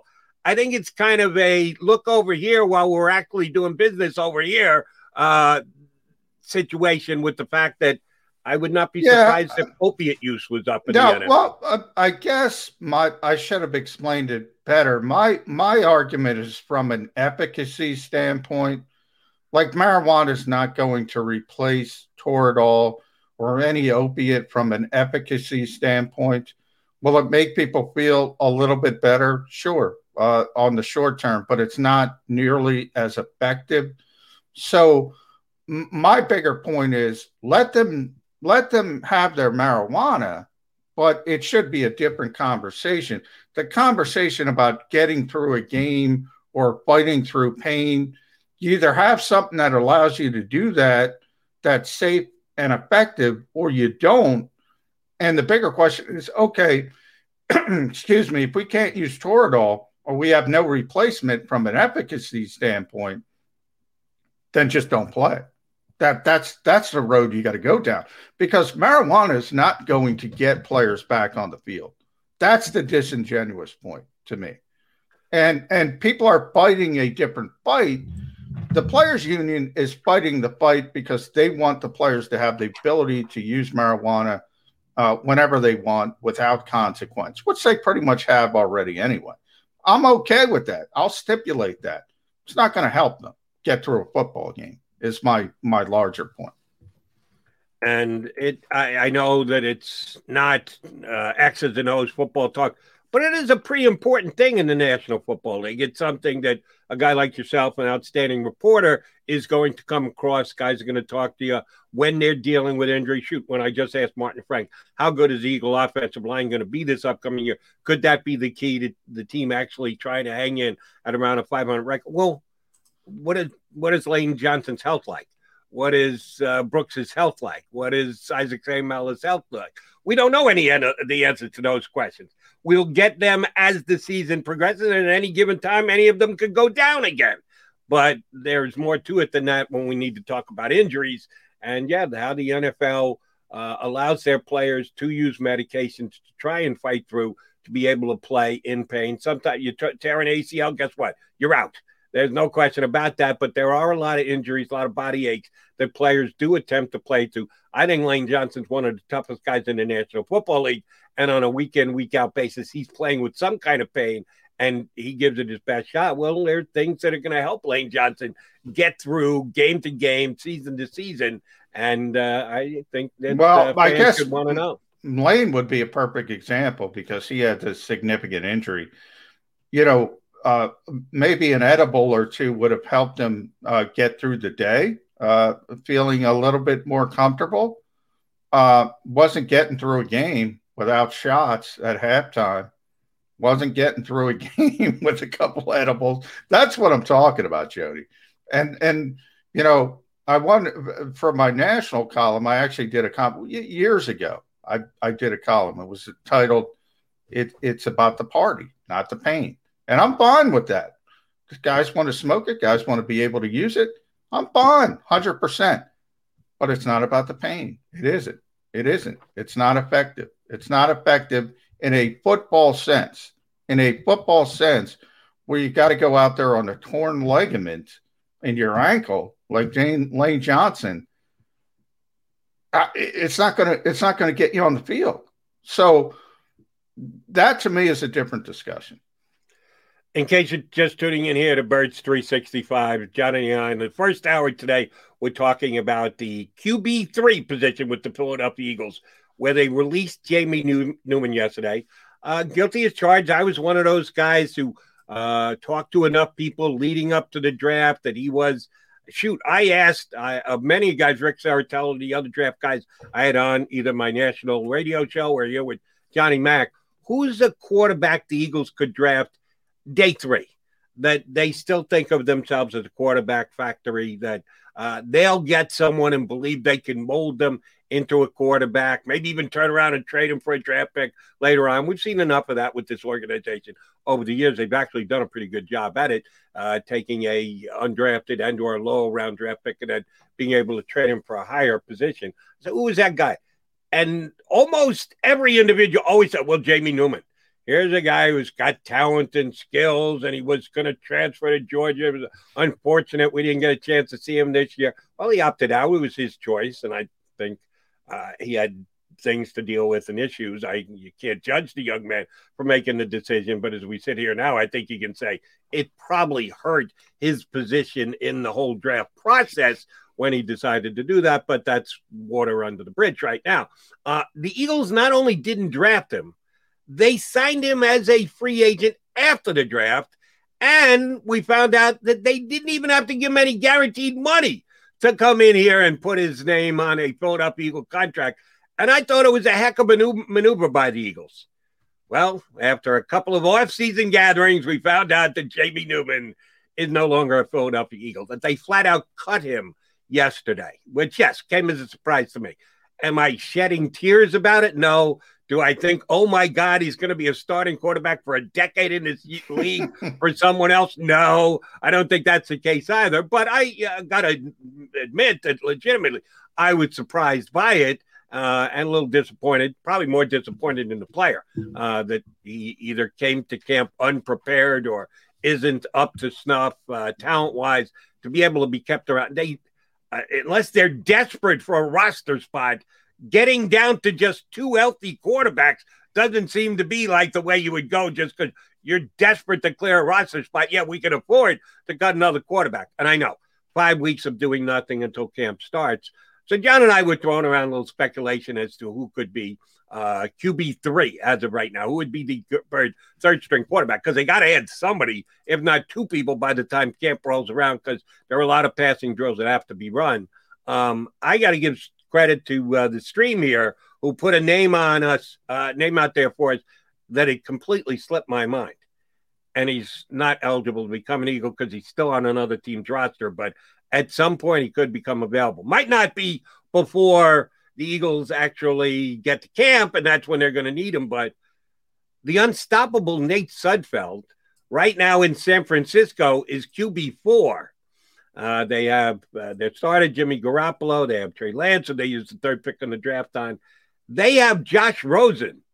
Talk about overrated. Uh, drafted at number 10 just a couple of years ago. He's had a couple of chances. Has, in my mind, proven that he can't play in the league, but for some reason, San Francisco is the latest one to say, Yeah, yeah, come on into camp, impress us. And Nate Sudfeld. So they've got two backup quarterbacks who've actually started games in the National Football League which is a pretty good position to be if you're in San Francisco. Does the owner, Jeff Lurie, use his influence here and tell Howie Roseman, can we use a conditional seventh round pick to trade to the 49ers to get the yeah. unstoppable Nate Sudfeld back? You just let the unstoppable one go, and then you got to send a draft pick to get him back. How bad would that be? I'm mm. surprised we haven't gotten to Nick Foles people yet, to be honest. Are they opening a spot for Nick Foles? You know, I said Nick, and by the way, Nick Mullens, I, number one, I can't believe he hasn't signed anywhere. I had to double check again. A guy started 16 games. You talk about ex 49ers quarterbacks, I, but I think he would be too much money. He's probably holding out for a decent contract, probably waiting for an injury. But he would be the one guy who's actually on the market that I would say – yeah, he might be better than Joe Flacco, to be honest, as a backup quarterback. Um, you know, not from an accomplishment standpoint, but from a youth standpoint and from an athleticism standpoint and things he's able to do. Uh, so I don't think he's viable. But um, look, they're going to bring somebody in. You just mentioned the 49ers have four quarterbacks. You need, you need, we talked about the pitch count.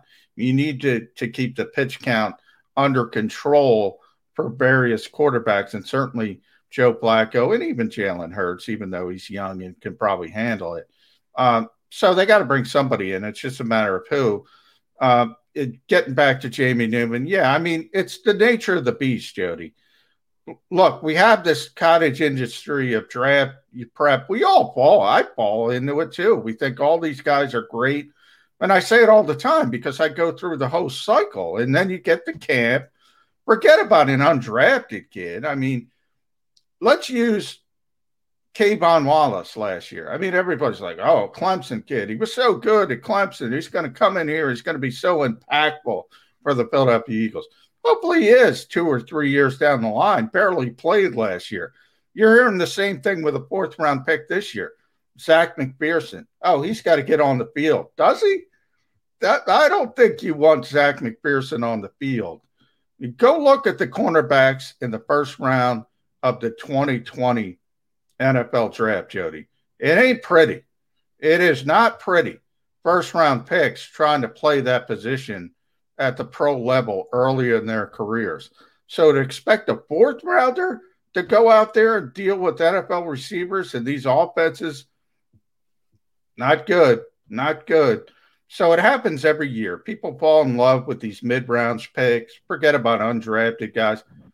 It's a they need time to develop, and everybody expects great results early on. That's not going to happen. All right, let's get into the vacuum. I want to jump back here into this quarterback conversation again. It is the most important position on the football field. And I know we're down the depth chart, but it's still important in my eyes. The Philadelphia Eagles, this is not a hypothetical question. We're uh, dealing with the Philadelphia Eagles, the two guys who are still on the quarterback. Nice, I got at least two uh, Jalen Hurts and Joe Flacco. What type of player? Is best for the Philadelphia Eagles to have as their QB3? Is it a guy like Nick Mullens, who, as you pointed out, has a bunch of NFL starts under his belt? Or is it a guy like, let's say, a Jamie Newman, who actually is a good practice player and has good work ethic, ethics and habits and the like, and is a coachable player, but a guy who's never had a chance to play in the National Football League in a game, even a preseason game. Certainly, Jamie Newman didn't. Um, which type of a player do you think the Eagles would be better making a play for, reaching for at this time? A guy who's got a little NFL experience, maybe as a starter, or a guy who's still you're only talking about potential that you haven't even seen him against an NFL defense, but you had good college scouting reports on him. You considered drafting him.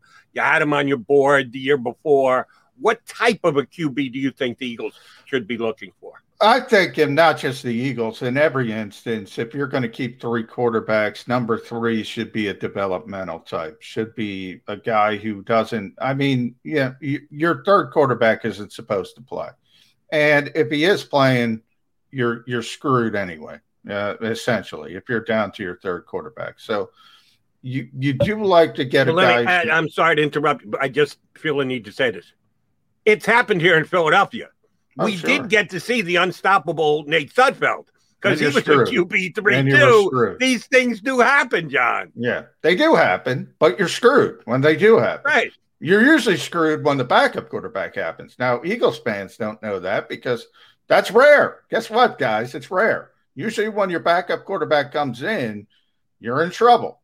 Uh, there aren't a lot. There there probably aren't 32 guys in the world that should be NFL starters, to be honest. So there aren't a lot of great backups. And I think Joe Flacco is probably top five, certainly top 10 backup in the NFL uh, with all his ability, all his accomplishments. So, third string quarterback, I would prefer to have a developmental type, but that's why you draft one in the mid rounds. That's why you don't wait until after the draft and say, okay, let's take a flyer on Jamie Newman. He didn't play last year.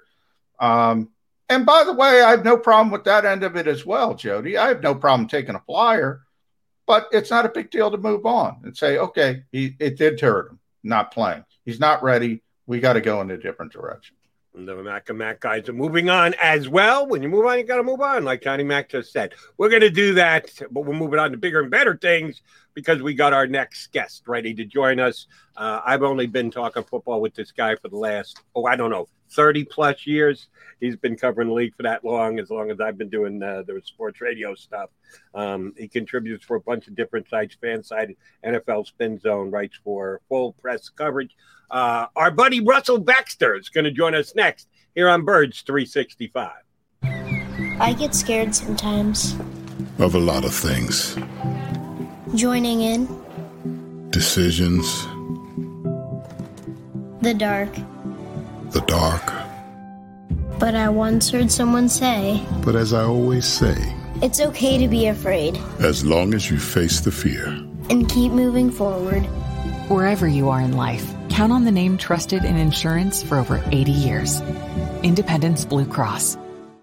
Ah, the savoring taste of a good bag of beef jerky is so enjoyable at any time of the day, as long as you can find it. Here's what we suggest. Pure Bull Beef Jerky is our answer, and soon it will be yours. Locally produced in the Philadelphia region, this high quality, healthy protein snack is easy to secure. Go to steersnacks.com and you'll see hot garlic, tropical heat, Pure Bull dry rub, and our favorite, Huck and Fod. What's that? Huck and Fod. Go now to steersnacks.com.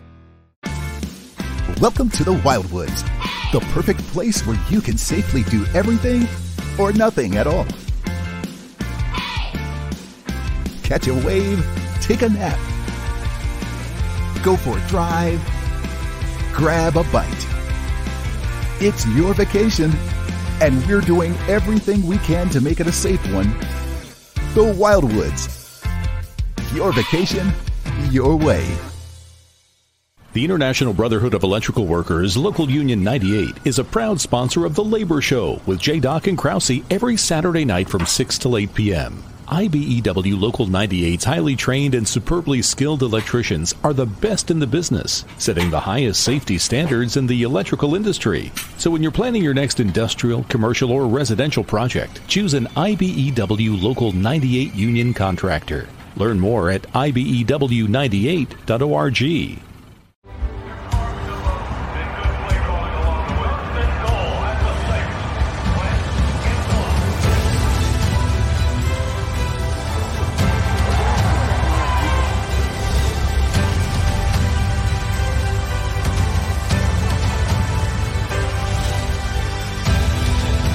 field of life, First Trust Bank is there for you.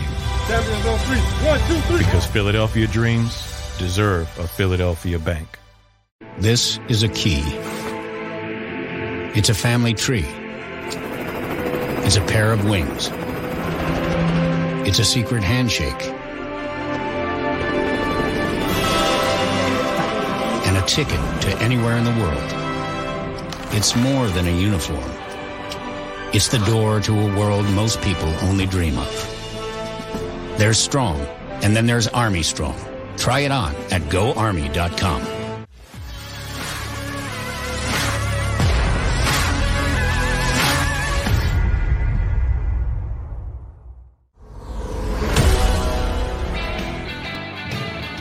Birds 365 with the Mac and Mac guys. John McMullen, Jody McDonald here with you. Joining us on our stream is one of my best friends when it comes to the world of, world of football. Uh, he and I did time together at ESPN, and he's been coming to my shows for decades now. Uh, Russell Baxter joins us here on Birds 365. How are you, Russell? I'm doing terrific, John. It's a pleasure to meet you. And uh, you know, I was actually talking about you yesterday, Jody. I was getting a little golf in, and uh, an old colleague. I don't know if you remember Craig Wax, who used to work with me in the in the research department, uh, talking about the fact that I, I remember first coming on the air with you in 1988. Oh wow! Which was five years before free agency even started. Okay? 1988.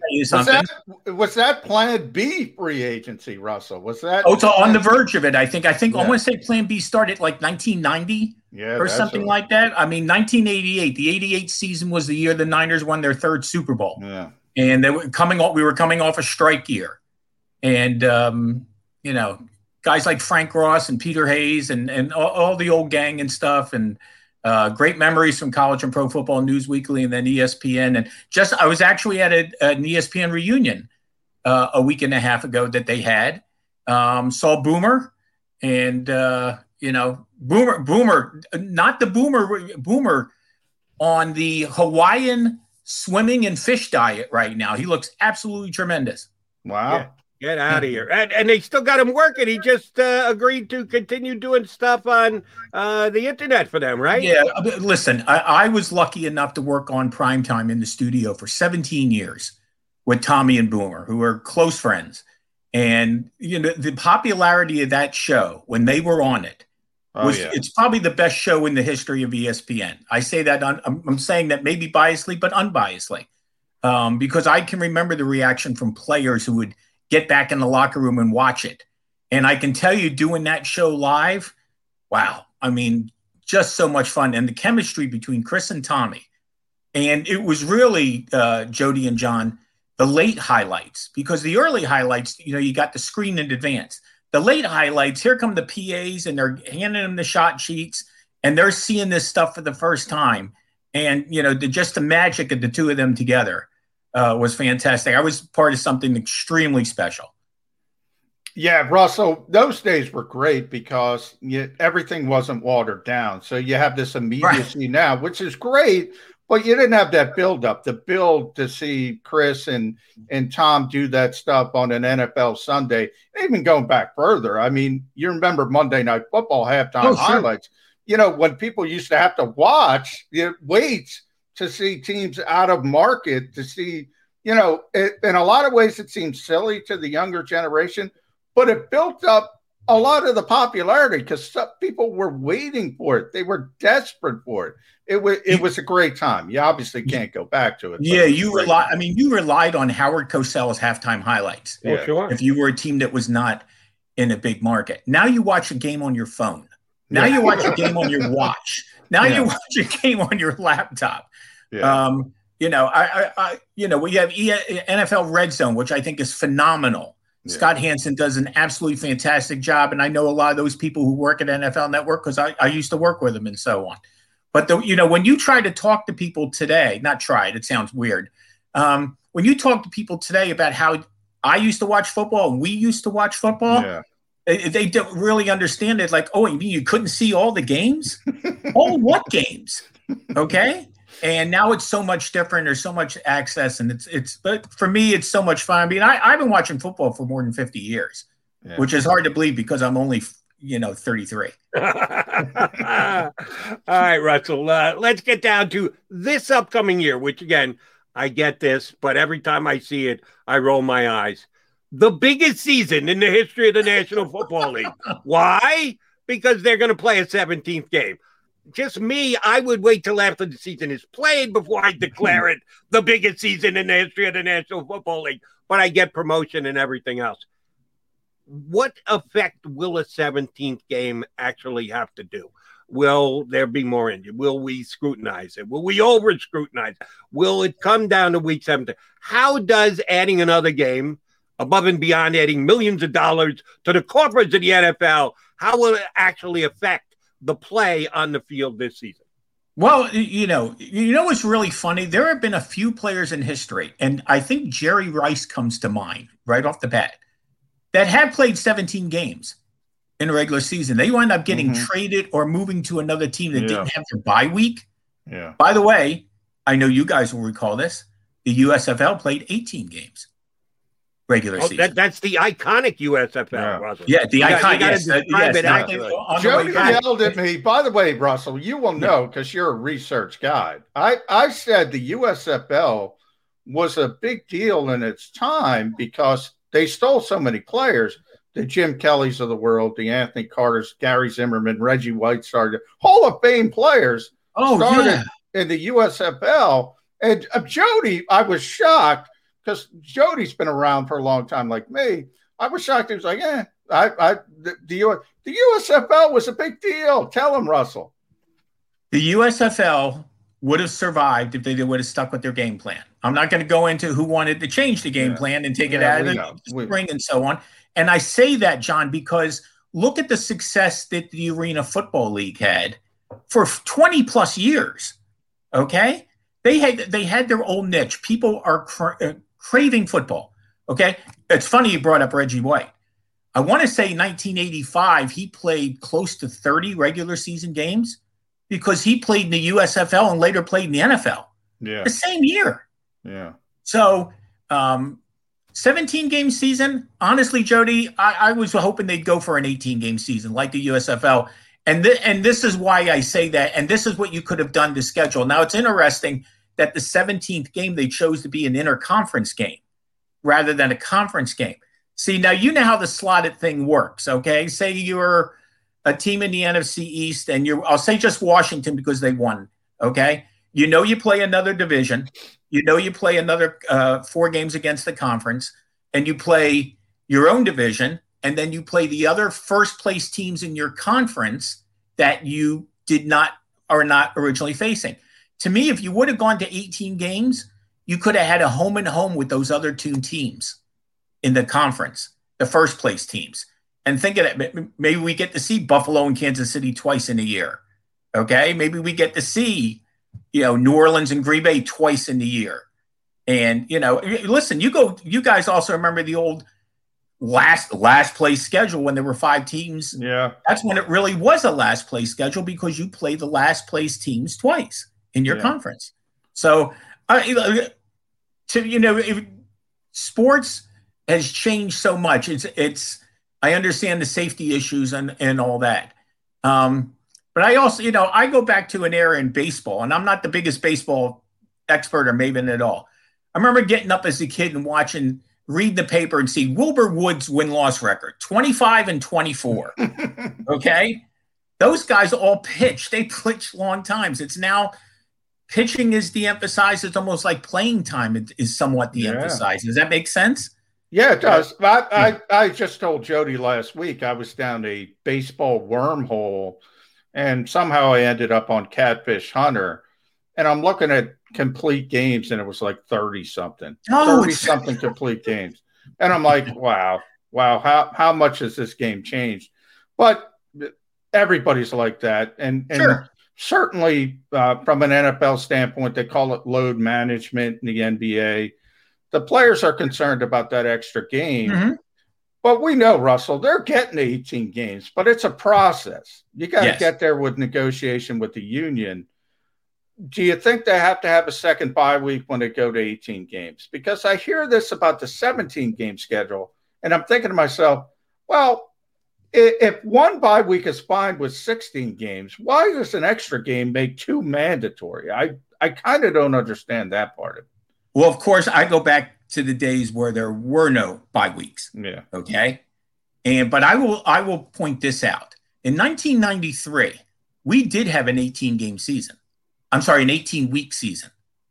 And every team did have two bye weeks. Mm-hmm. I never understood the reason why. It was the first year of free agency, which had no bearing. There was no off week between Super Bowl that week either, John.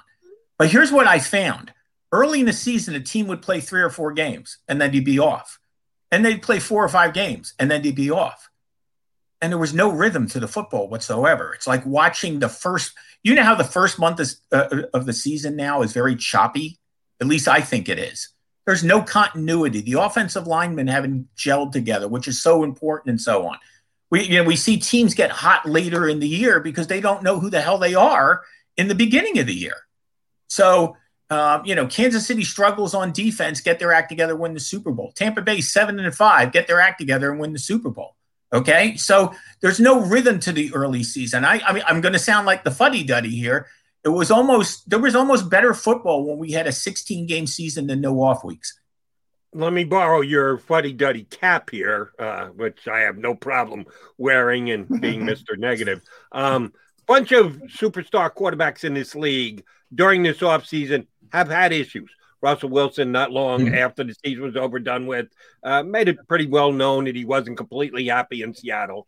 We got that Rodgers guy. Maybe you've heard he's got some issues with Green Bay. Did I heard he's headed to the I heard he's headed to the Lakers. By the way, I think that's the lat- latest rumor. Okay, want- we know he wants the West Coast, so the Lakers would fill that void for him. Um, and Deshaun Watson has all of his problems down in Tech. It keeps the national football in the daily conversation, which is a good thing. But other than Russell Wilson, who seems to have mended fences with Seattle, we don't know if Deshaun Watson's going to play football this year. Shoot, Right. we don't know if Aaron Rodgers is going to play football this year. He might Right. just say, "Yeah, I'll go do the Jeopardy thing for a year." You don't want to trade me, Green Bay? I'll step away for a year. I'll, I'll announce my retirement and let the world know that I'll come back anytime anybody asks. How does the NFL manage this? They're they're as good at public relations and keeping the NFL fans satiated with information. But when you're losing superstar players at that position, it's got to be a loss, right? Is the NFL actually looking at issues this offseason with star players not being available to quarterback teams? Well, I've never been the one who says any publicity is good publicity. I can tell you that. I've never bought into that whatsoever. And, you know, I know Mark Murphy came out and, and made a statement recently about, you know, the Aaron Rodgers situation dividing the fan base. And I, I think it's divided more than just the fan. I think it's divided NFL fans because he is such a prolific.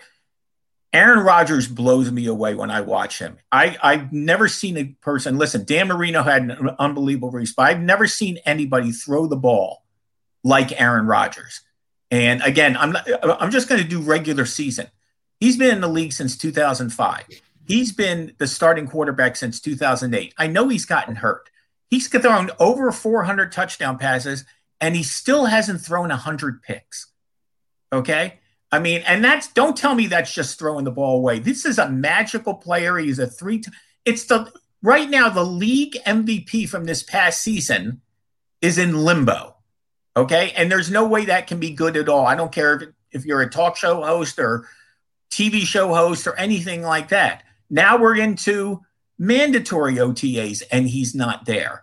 So this thing is not getting any better anytime soon. Now we have seen other holdouts and so on, but I don't think a holdout is ever good for the league. And of course, the Deshaun Watson situation has kind of taken on a different tone with everything that's really going on for him with him and so on. But I mean, think about it. You've got one guy who's the league MVP and one guy who led the league in passing yards, and both of them are in the news for the wrong reasons, basically.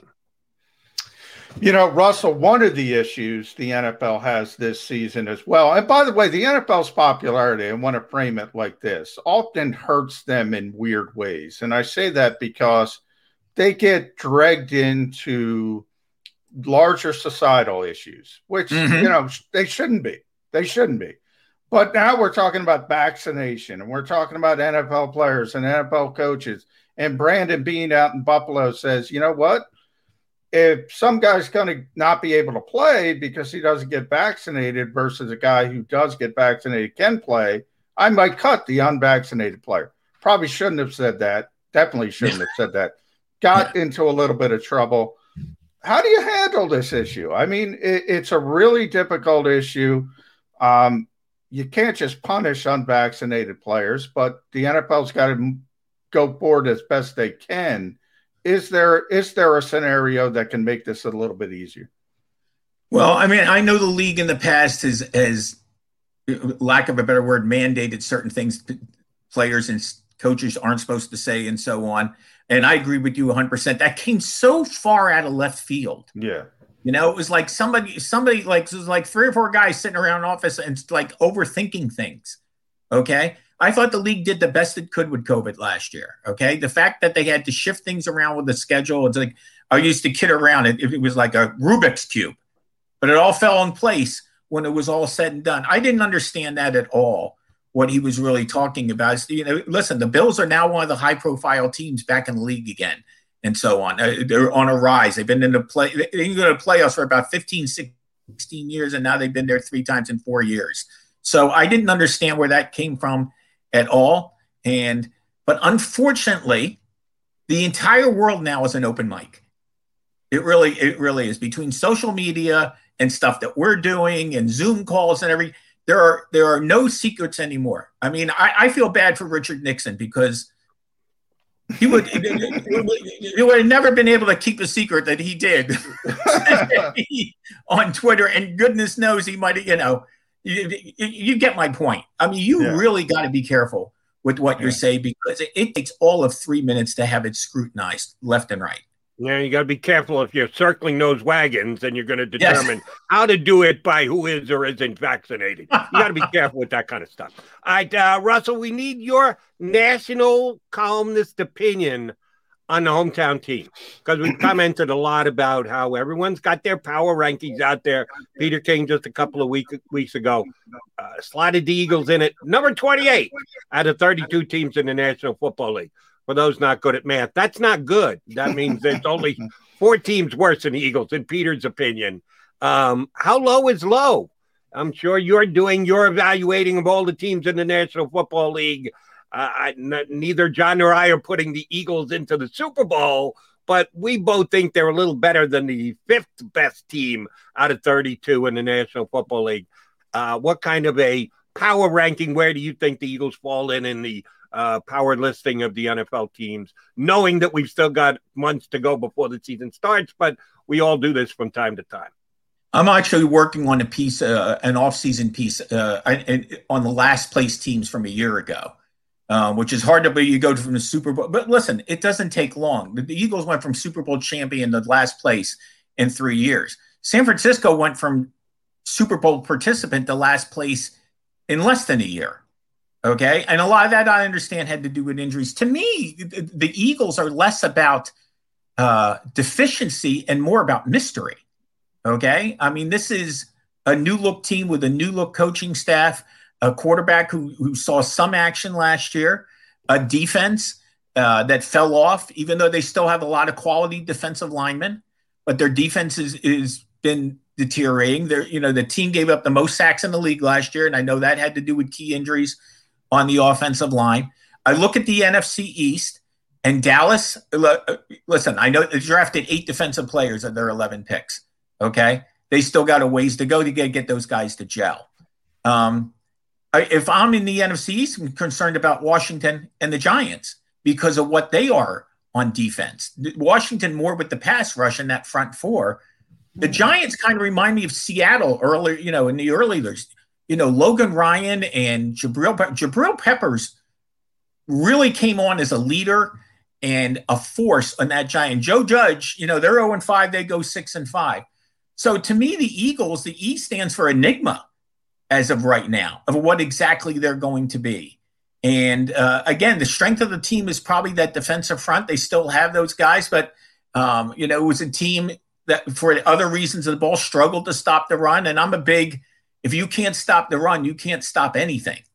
Okay, because not stopping the run opens so many other things up. Our our friend Tom Jackson used to say, "No, no defense is great unless they're great against the run," and I kind of believe that as well. So I think they're kind of a mystery team right now. I, I think it's hard to put them that because it's not a team without talent. Okay, And it's not a team without uh, experienced players. So 28 seems a little low, but you know, to each his own. Okay, I mean that'll change in a month, and then that one will change in a month, and then we'll be in the middle of October, and all of a sudden they'll be number four and four. if you are looking for sort of a surprise coming out of the NFC East, Russell, right. do you look at that Washington front, or maybe do you look at that Dallas Cowboy uh, skill position group? Because if you add Dak Prescott back to Amari Cooper and CeeDee Lamb and Michael Gallup and Ezekiel Elliott. Oh, by the way, they had a ton of injuries on the offensive line. Yes. So Zack Martin, Zack Martin's back, Tyron Smith is back, La'el Collins is back. Dallas looks pretty good on paper, at least on the offensive side. Well, what was interesting about that, about Dallas was Mike McCarthy takes over. Okay, they still had the aura of a power football team in terms of Ezekiel Elliott. He's almost been like de-emphasized. Okay, it's more about throwing the ball and taking advantage of those three wide receivers.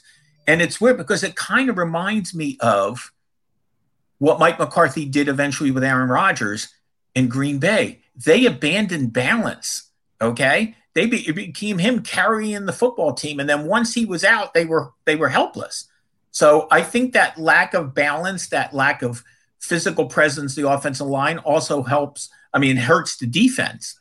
Okay, and of course, Mike Nolan turned out to be a one-year disaster. Let's let's face it. I mean, you know, they were just absolutely horrendous. To me, the Giant. I've already mentioned the Giants.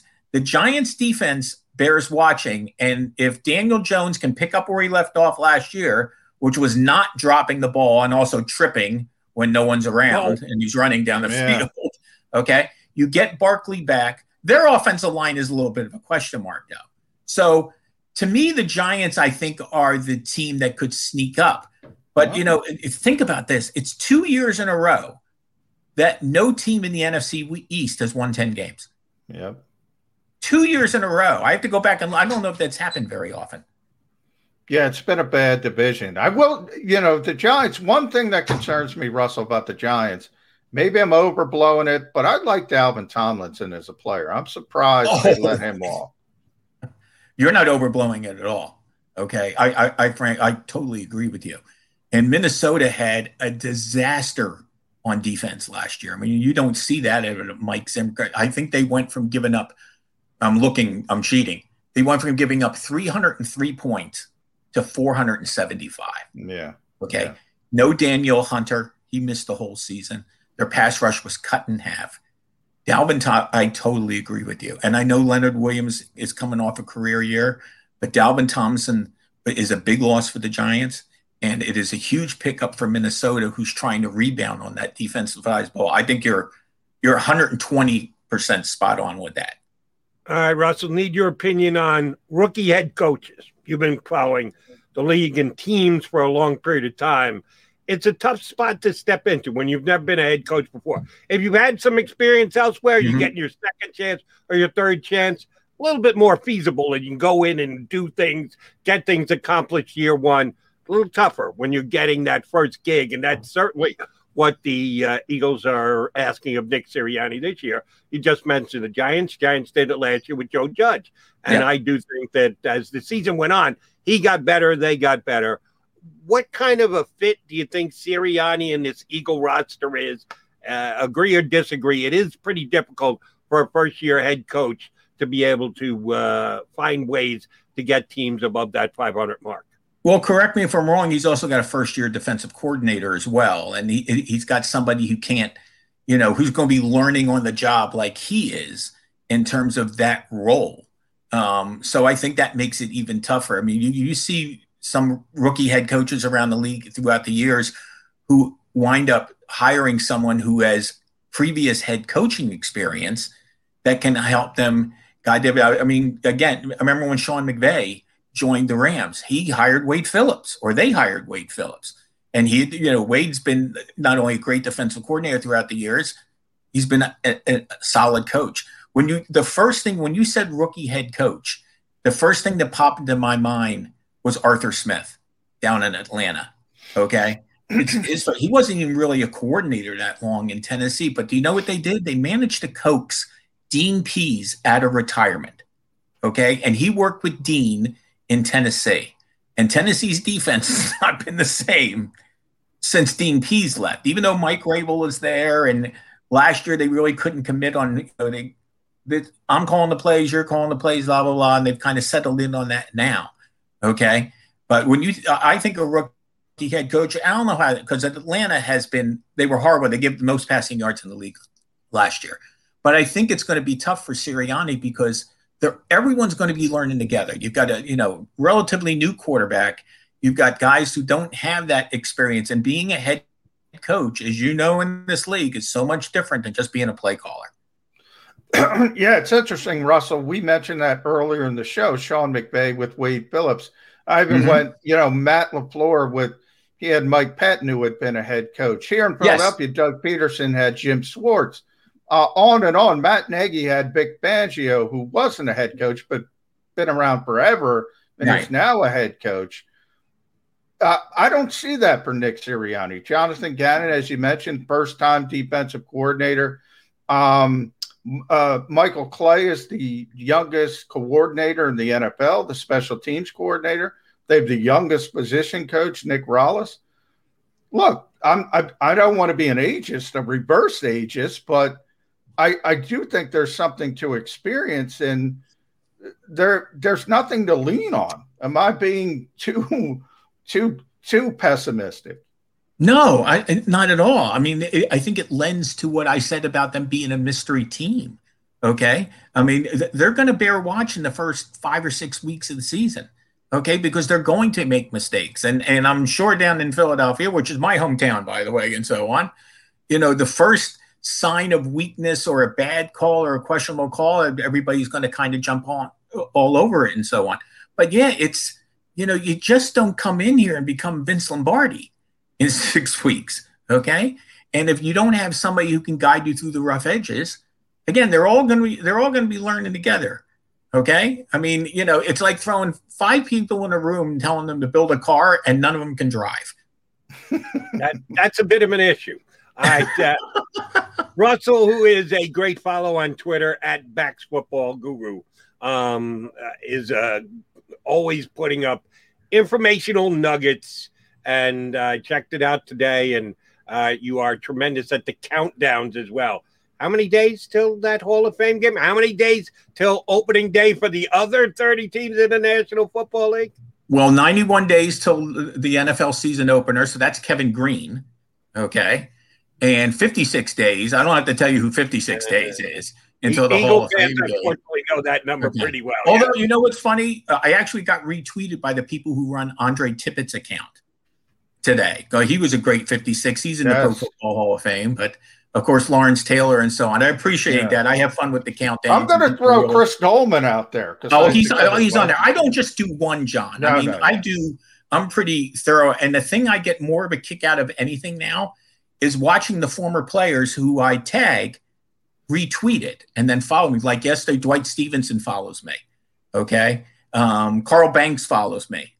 Um, you know, take your pick. You know, different guys. Chad Brown, the old Steelers linebacker, and and so on. Seth Joyner, who I've gotten to know a little bit, at, you know, at, at, at other things and TV and golf tournaments and stuff like that. As soon as 59 comes up, out it goes. And now you know that some of these numbers are better than others 75, yeah. 88, number 12. I haven't gotten Tom Brady or Terry Bradshaw to follow me back yet. So uh, I'm surprised Tom hasn't followed you. Keep working on it. No, he, boy, he's a social. Yeah, he's a. Oh, he I'm going to give you. I'm going to give you a countdown, a local Philadelphia countdown. It's Okay. five, Russell, and five is a big number because in five days, Nick Sirianni turns forty, and with that, I assume comes great wisdom when he turns over to forty years old. There you go. I mean, I was I was just kind of flip flopping between Joe Flacco and Donovan Yeah. McNabb there. So Yeah, that makes more sense. or, or oh, I'm sorry, or Paul, Paul Hornung. Yes. There's been There some pretty damn good fives. Russell, great stuff. We appreciate you coming on with us. We will tap into your insight again that much more as the season plays along. Hope you enjoyed your time here on Birds 365. We are going to suck you back in again. Thanks, buddy. Absolutely, a lot of fun again, John. It's a pleasure to meet you as well. Thanks, Russell. Russell Baxter, NFL columnist, has been doing it for decades and been good enough to hop on my radio shows. We will now drag him in on our YouTube shows as well. You're okay with that, right? You're, you're okay with Russell? yeah, love Russell. Love a historian. Russell's an historian. That's my wheelhouse. every year I did the NFL draft for whatever radio station I was working, mostly WFAN, a couple times WIP.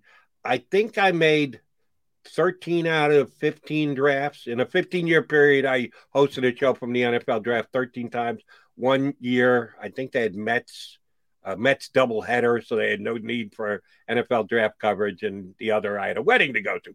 Uh, but I went to 13 out of 15 and hanging with uh, Russell Baxter, Chris Berman, a bunch of the ESPN guys after I'd left ESPN, both uh, during the draft and then after the draft till the wee hours of the morning for Yeah, that's the best part. celebration are some of the best football talking days I've ever had. All right, we'll come back, put a bow on the show. We got a couple of minutes left here on Birds 365. I get scared sometimes. Of a lot of things. Joining in Decisions, the dark. the dark.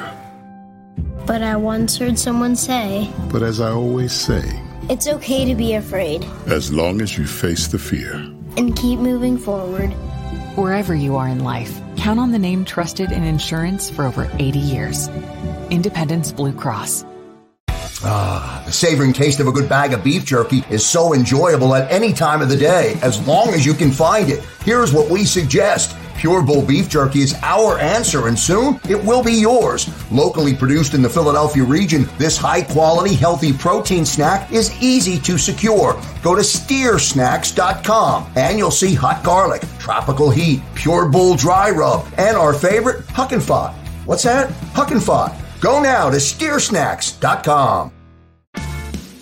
Welcome to the Wildwoods, the perfect place where you can safely do everything or nothing at all.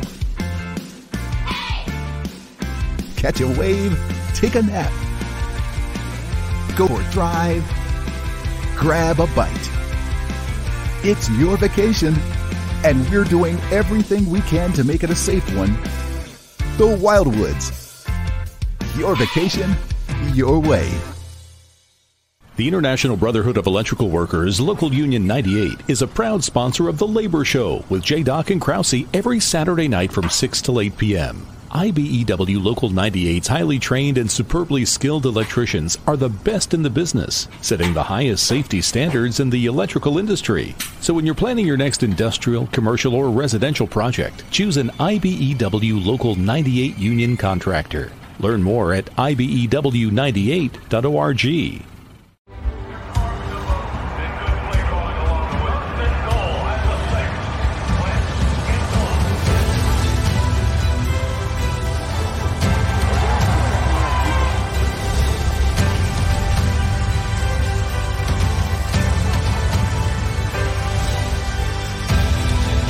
field of life, First Trust Bank is there for you on three.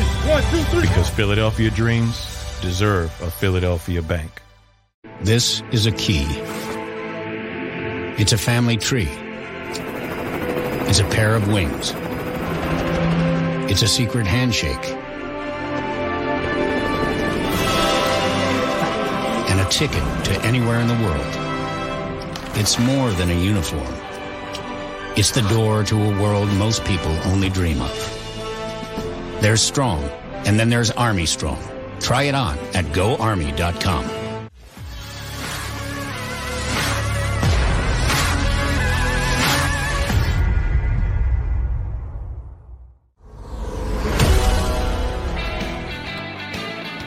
Coming down the home stretch of a Birds 365 gathering, Jody McDonald and John McMullen. Wounded Warrior John McMullen, who we found out on today's show, has had not one, not two, not three, not four, not five, but six knee surgeries.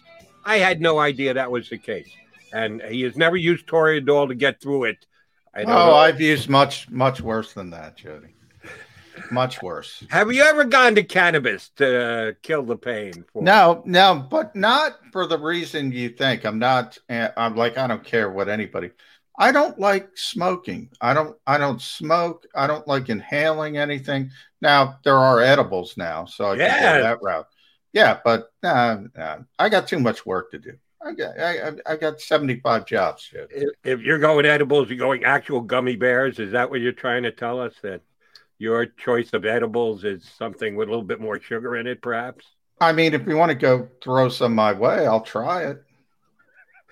I'll work on that. I've got contacts. We'll see if we can make that happen. All right, there we go. Right, uh, we thank Russell Baxter for coming on, and he's going to help uh, lead us into our teas for tomorrow because we got off on a little bit of a tangent talking about giant stuff with Russell. Who, by the way, I found out today Saquon Barkley might not be ready for the start of the season. I had not mm-hmm. seen that written anywhere leading. He hurt himself in September last year, and that's usually a nine month injury. So I thought it was a foregone conclusion he'd be ready for the start of this season. Read today that that might not be the case, and that's a plus for the Eagles because I happen to be a huge Saquon Barkley fan. I had no problems when they made him the number two pick in the draft and didn't go quarterback because I thought he was a once in a 10 year type talent at that position. And he certainly showed that in his rookie year, but has unfortunately been hurt these last two seasons. I thought if he came back, yeah, the Giants are going to be an improved football team. Um, but that might not be the case. Uh, we did a Giant spot. Who do we have on when we did our Giant spot? Uh, uh, Zack Rosenblatt. Zack, uh, it was great when we had yeah. Zack on. We are going to do this from time to time. John and I agreed we got to go behind em- enemy lines. Uh, we had uh, our buddy Chris Russell on to talk Redskins last week, and he gave us some inside information on uh, Ryan Kerrigan. Yeah. Ryan Kerrigan, the newest Eagle uh, defensive lineman, who wasn't saying as much up here, but down in Washington, Chris was getting good uh, information on how he may be used this upcoming season. Well, tomorrow we're going to we have we saved them for last, at least the three divisional teams. Uh, we're going to get some cowboy perspective. Jon Machota, who covers the Cowboys for the Athletic, outstanding uh, Cowboys beat writer. I've had him on my national radio show before. Good dude, knows his uh, boys in blue and the star on the helmet real well. Do you know John at all? Uh, don't know John at all, but okay. I'm excited. You know, got into a little Cowboys with uh, with Russell there at the end that, that offense, man, I'll tell you what, it looks pretty impressive on paper. We'll see how it's shaping up with John. All comes down to uh, Zach Prescott, uh, Dak Prescott, and his health. Um, I, I, thought there was a better chance that Dak wouldn't be ready for the season than Saquon Barkley, but apparently that's not the case. So uh, tomorrow, Jon Machota of the Athletic is scheduled to, to join us as our behind the enemy lines uh, spot. So uh, we will be back in 22 hours. Johnny Mac, you don't have any surgeries on your knee scheduled today, do you? Yeah. No, I haven't. By the way, well, well, they told me I should get a knee replacement. I'm not doing that, Jody. Not doing it. So I'm fighting through it. So I need some Toradol. Toradol? Anybody out there with some Toradol? Anti-inflammatories. I'll I'll work on the uh, edibles for you. But uh, edibles or not, yeah, I don't want any part of edibles. That means I'll sleep through the beginning of the show again. Not happening here, but John can do that. He's allowed to sleep through the beginning of the show at least once so we get even. I uh, want to thank everybody for tuning in. We'll be back in 22 hours right here on Birds 365. If you missed any of today's show on the Jakib Media channel, listen to the podcast on your way home. Available on YouTube, Apple, and Spotify. For the ones who work hard to ensure their crew can always go the extra mile, and the ones who get in early so everyone can go home on time, there's Grainger, offering professional grade supplies backed by product experts so you can quickly and easily find what you need. Plus, you can count on access to a committed team ready to go the extra mile for you. Call, clickgrainger.com, or just stop by. Grainger, for the ones who get it done.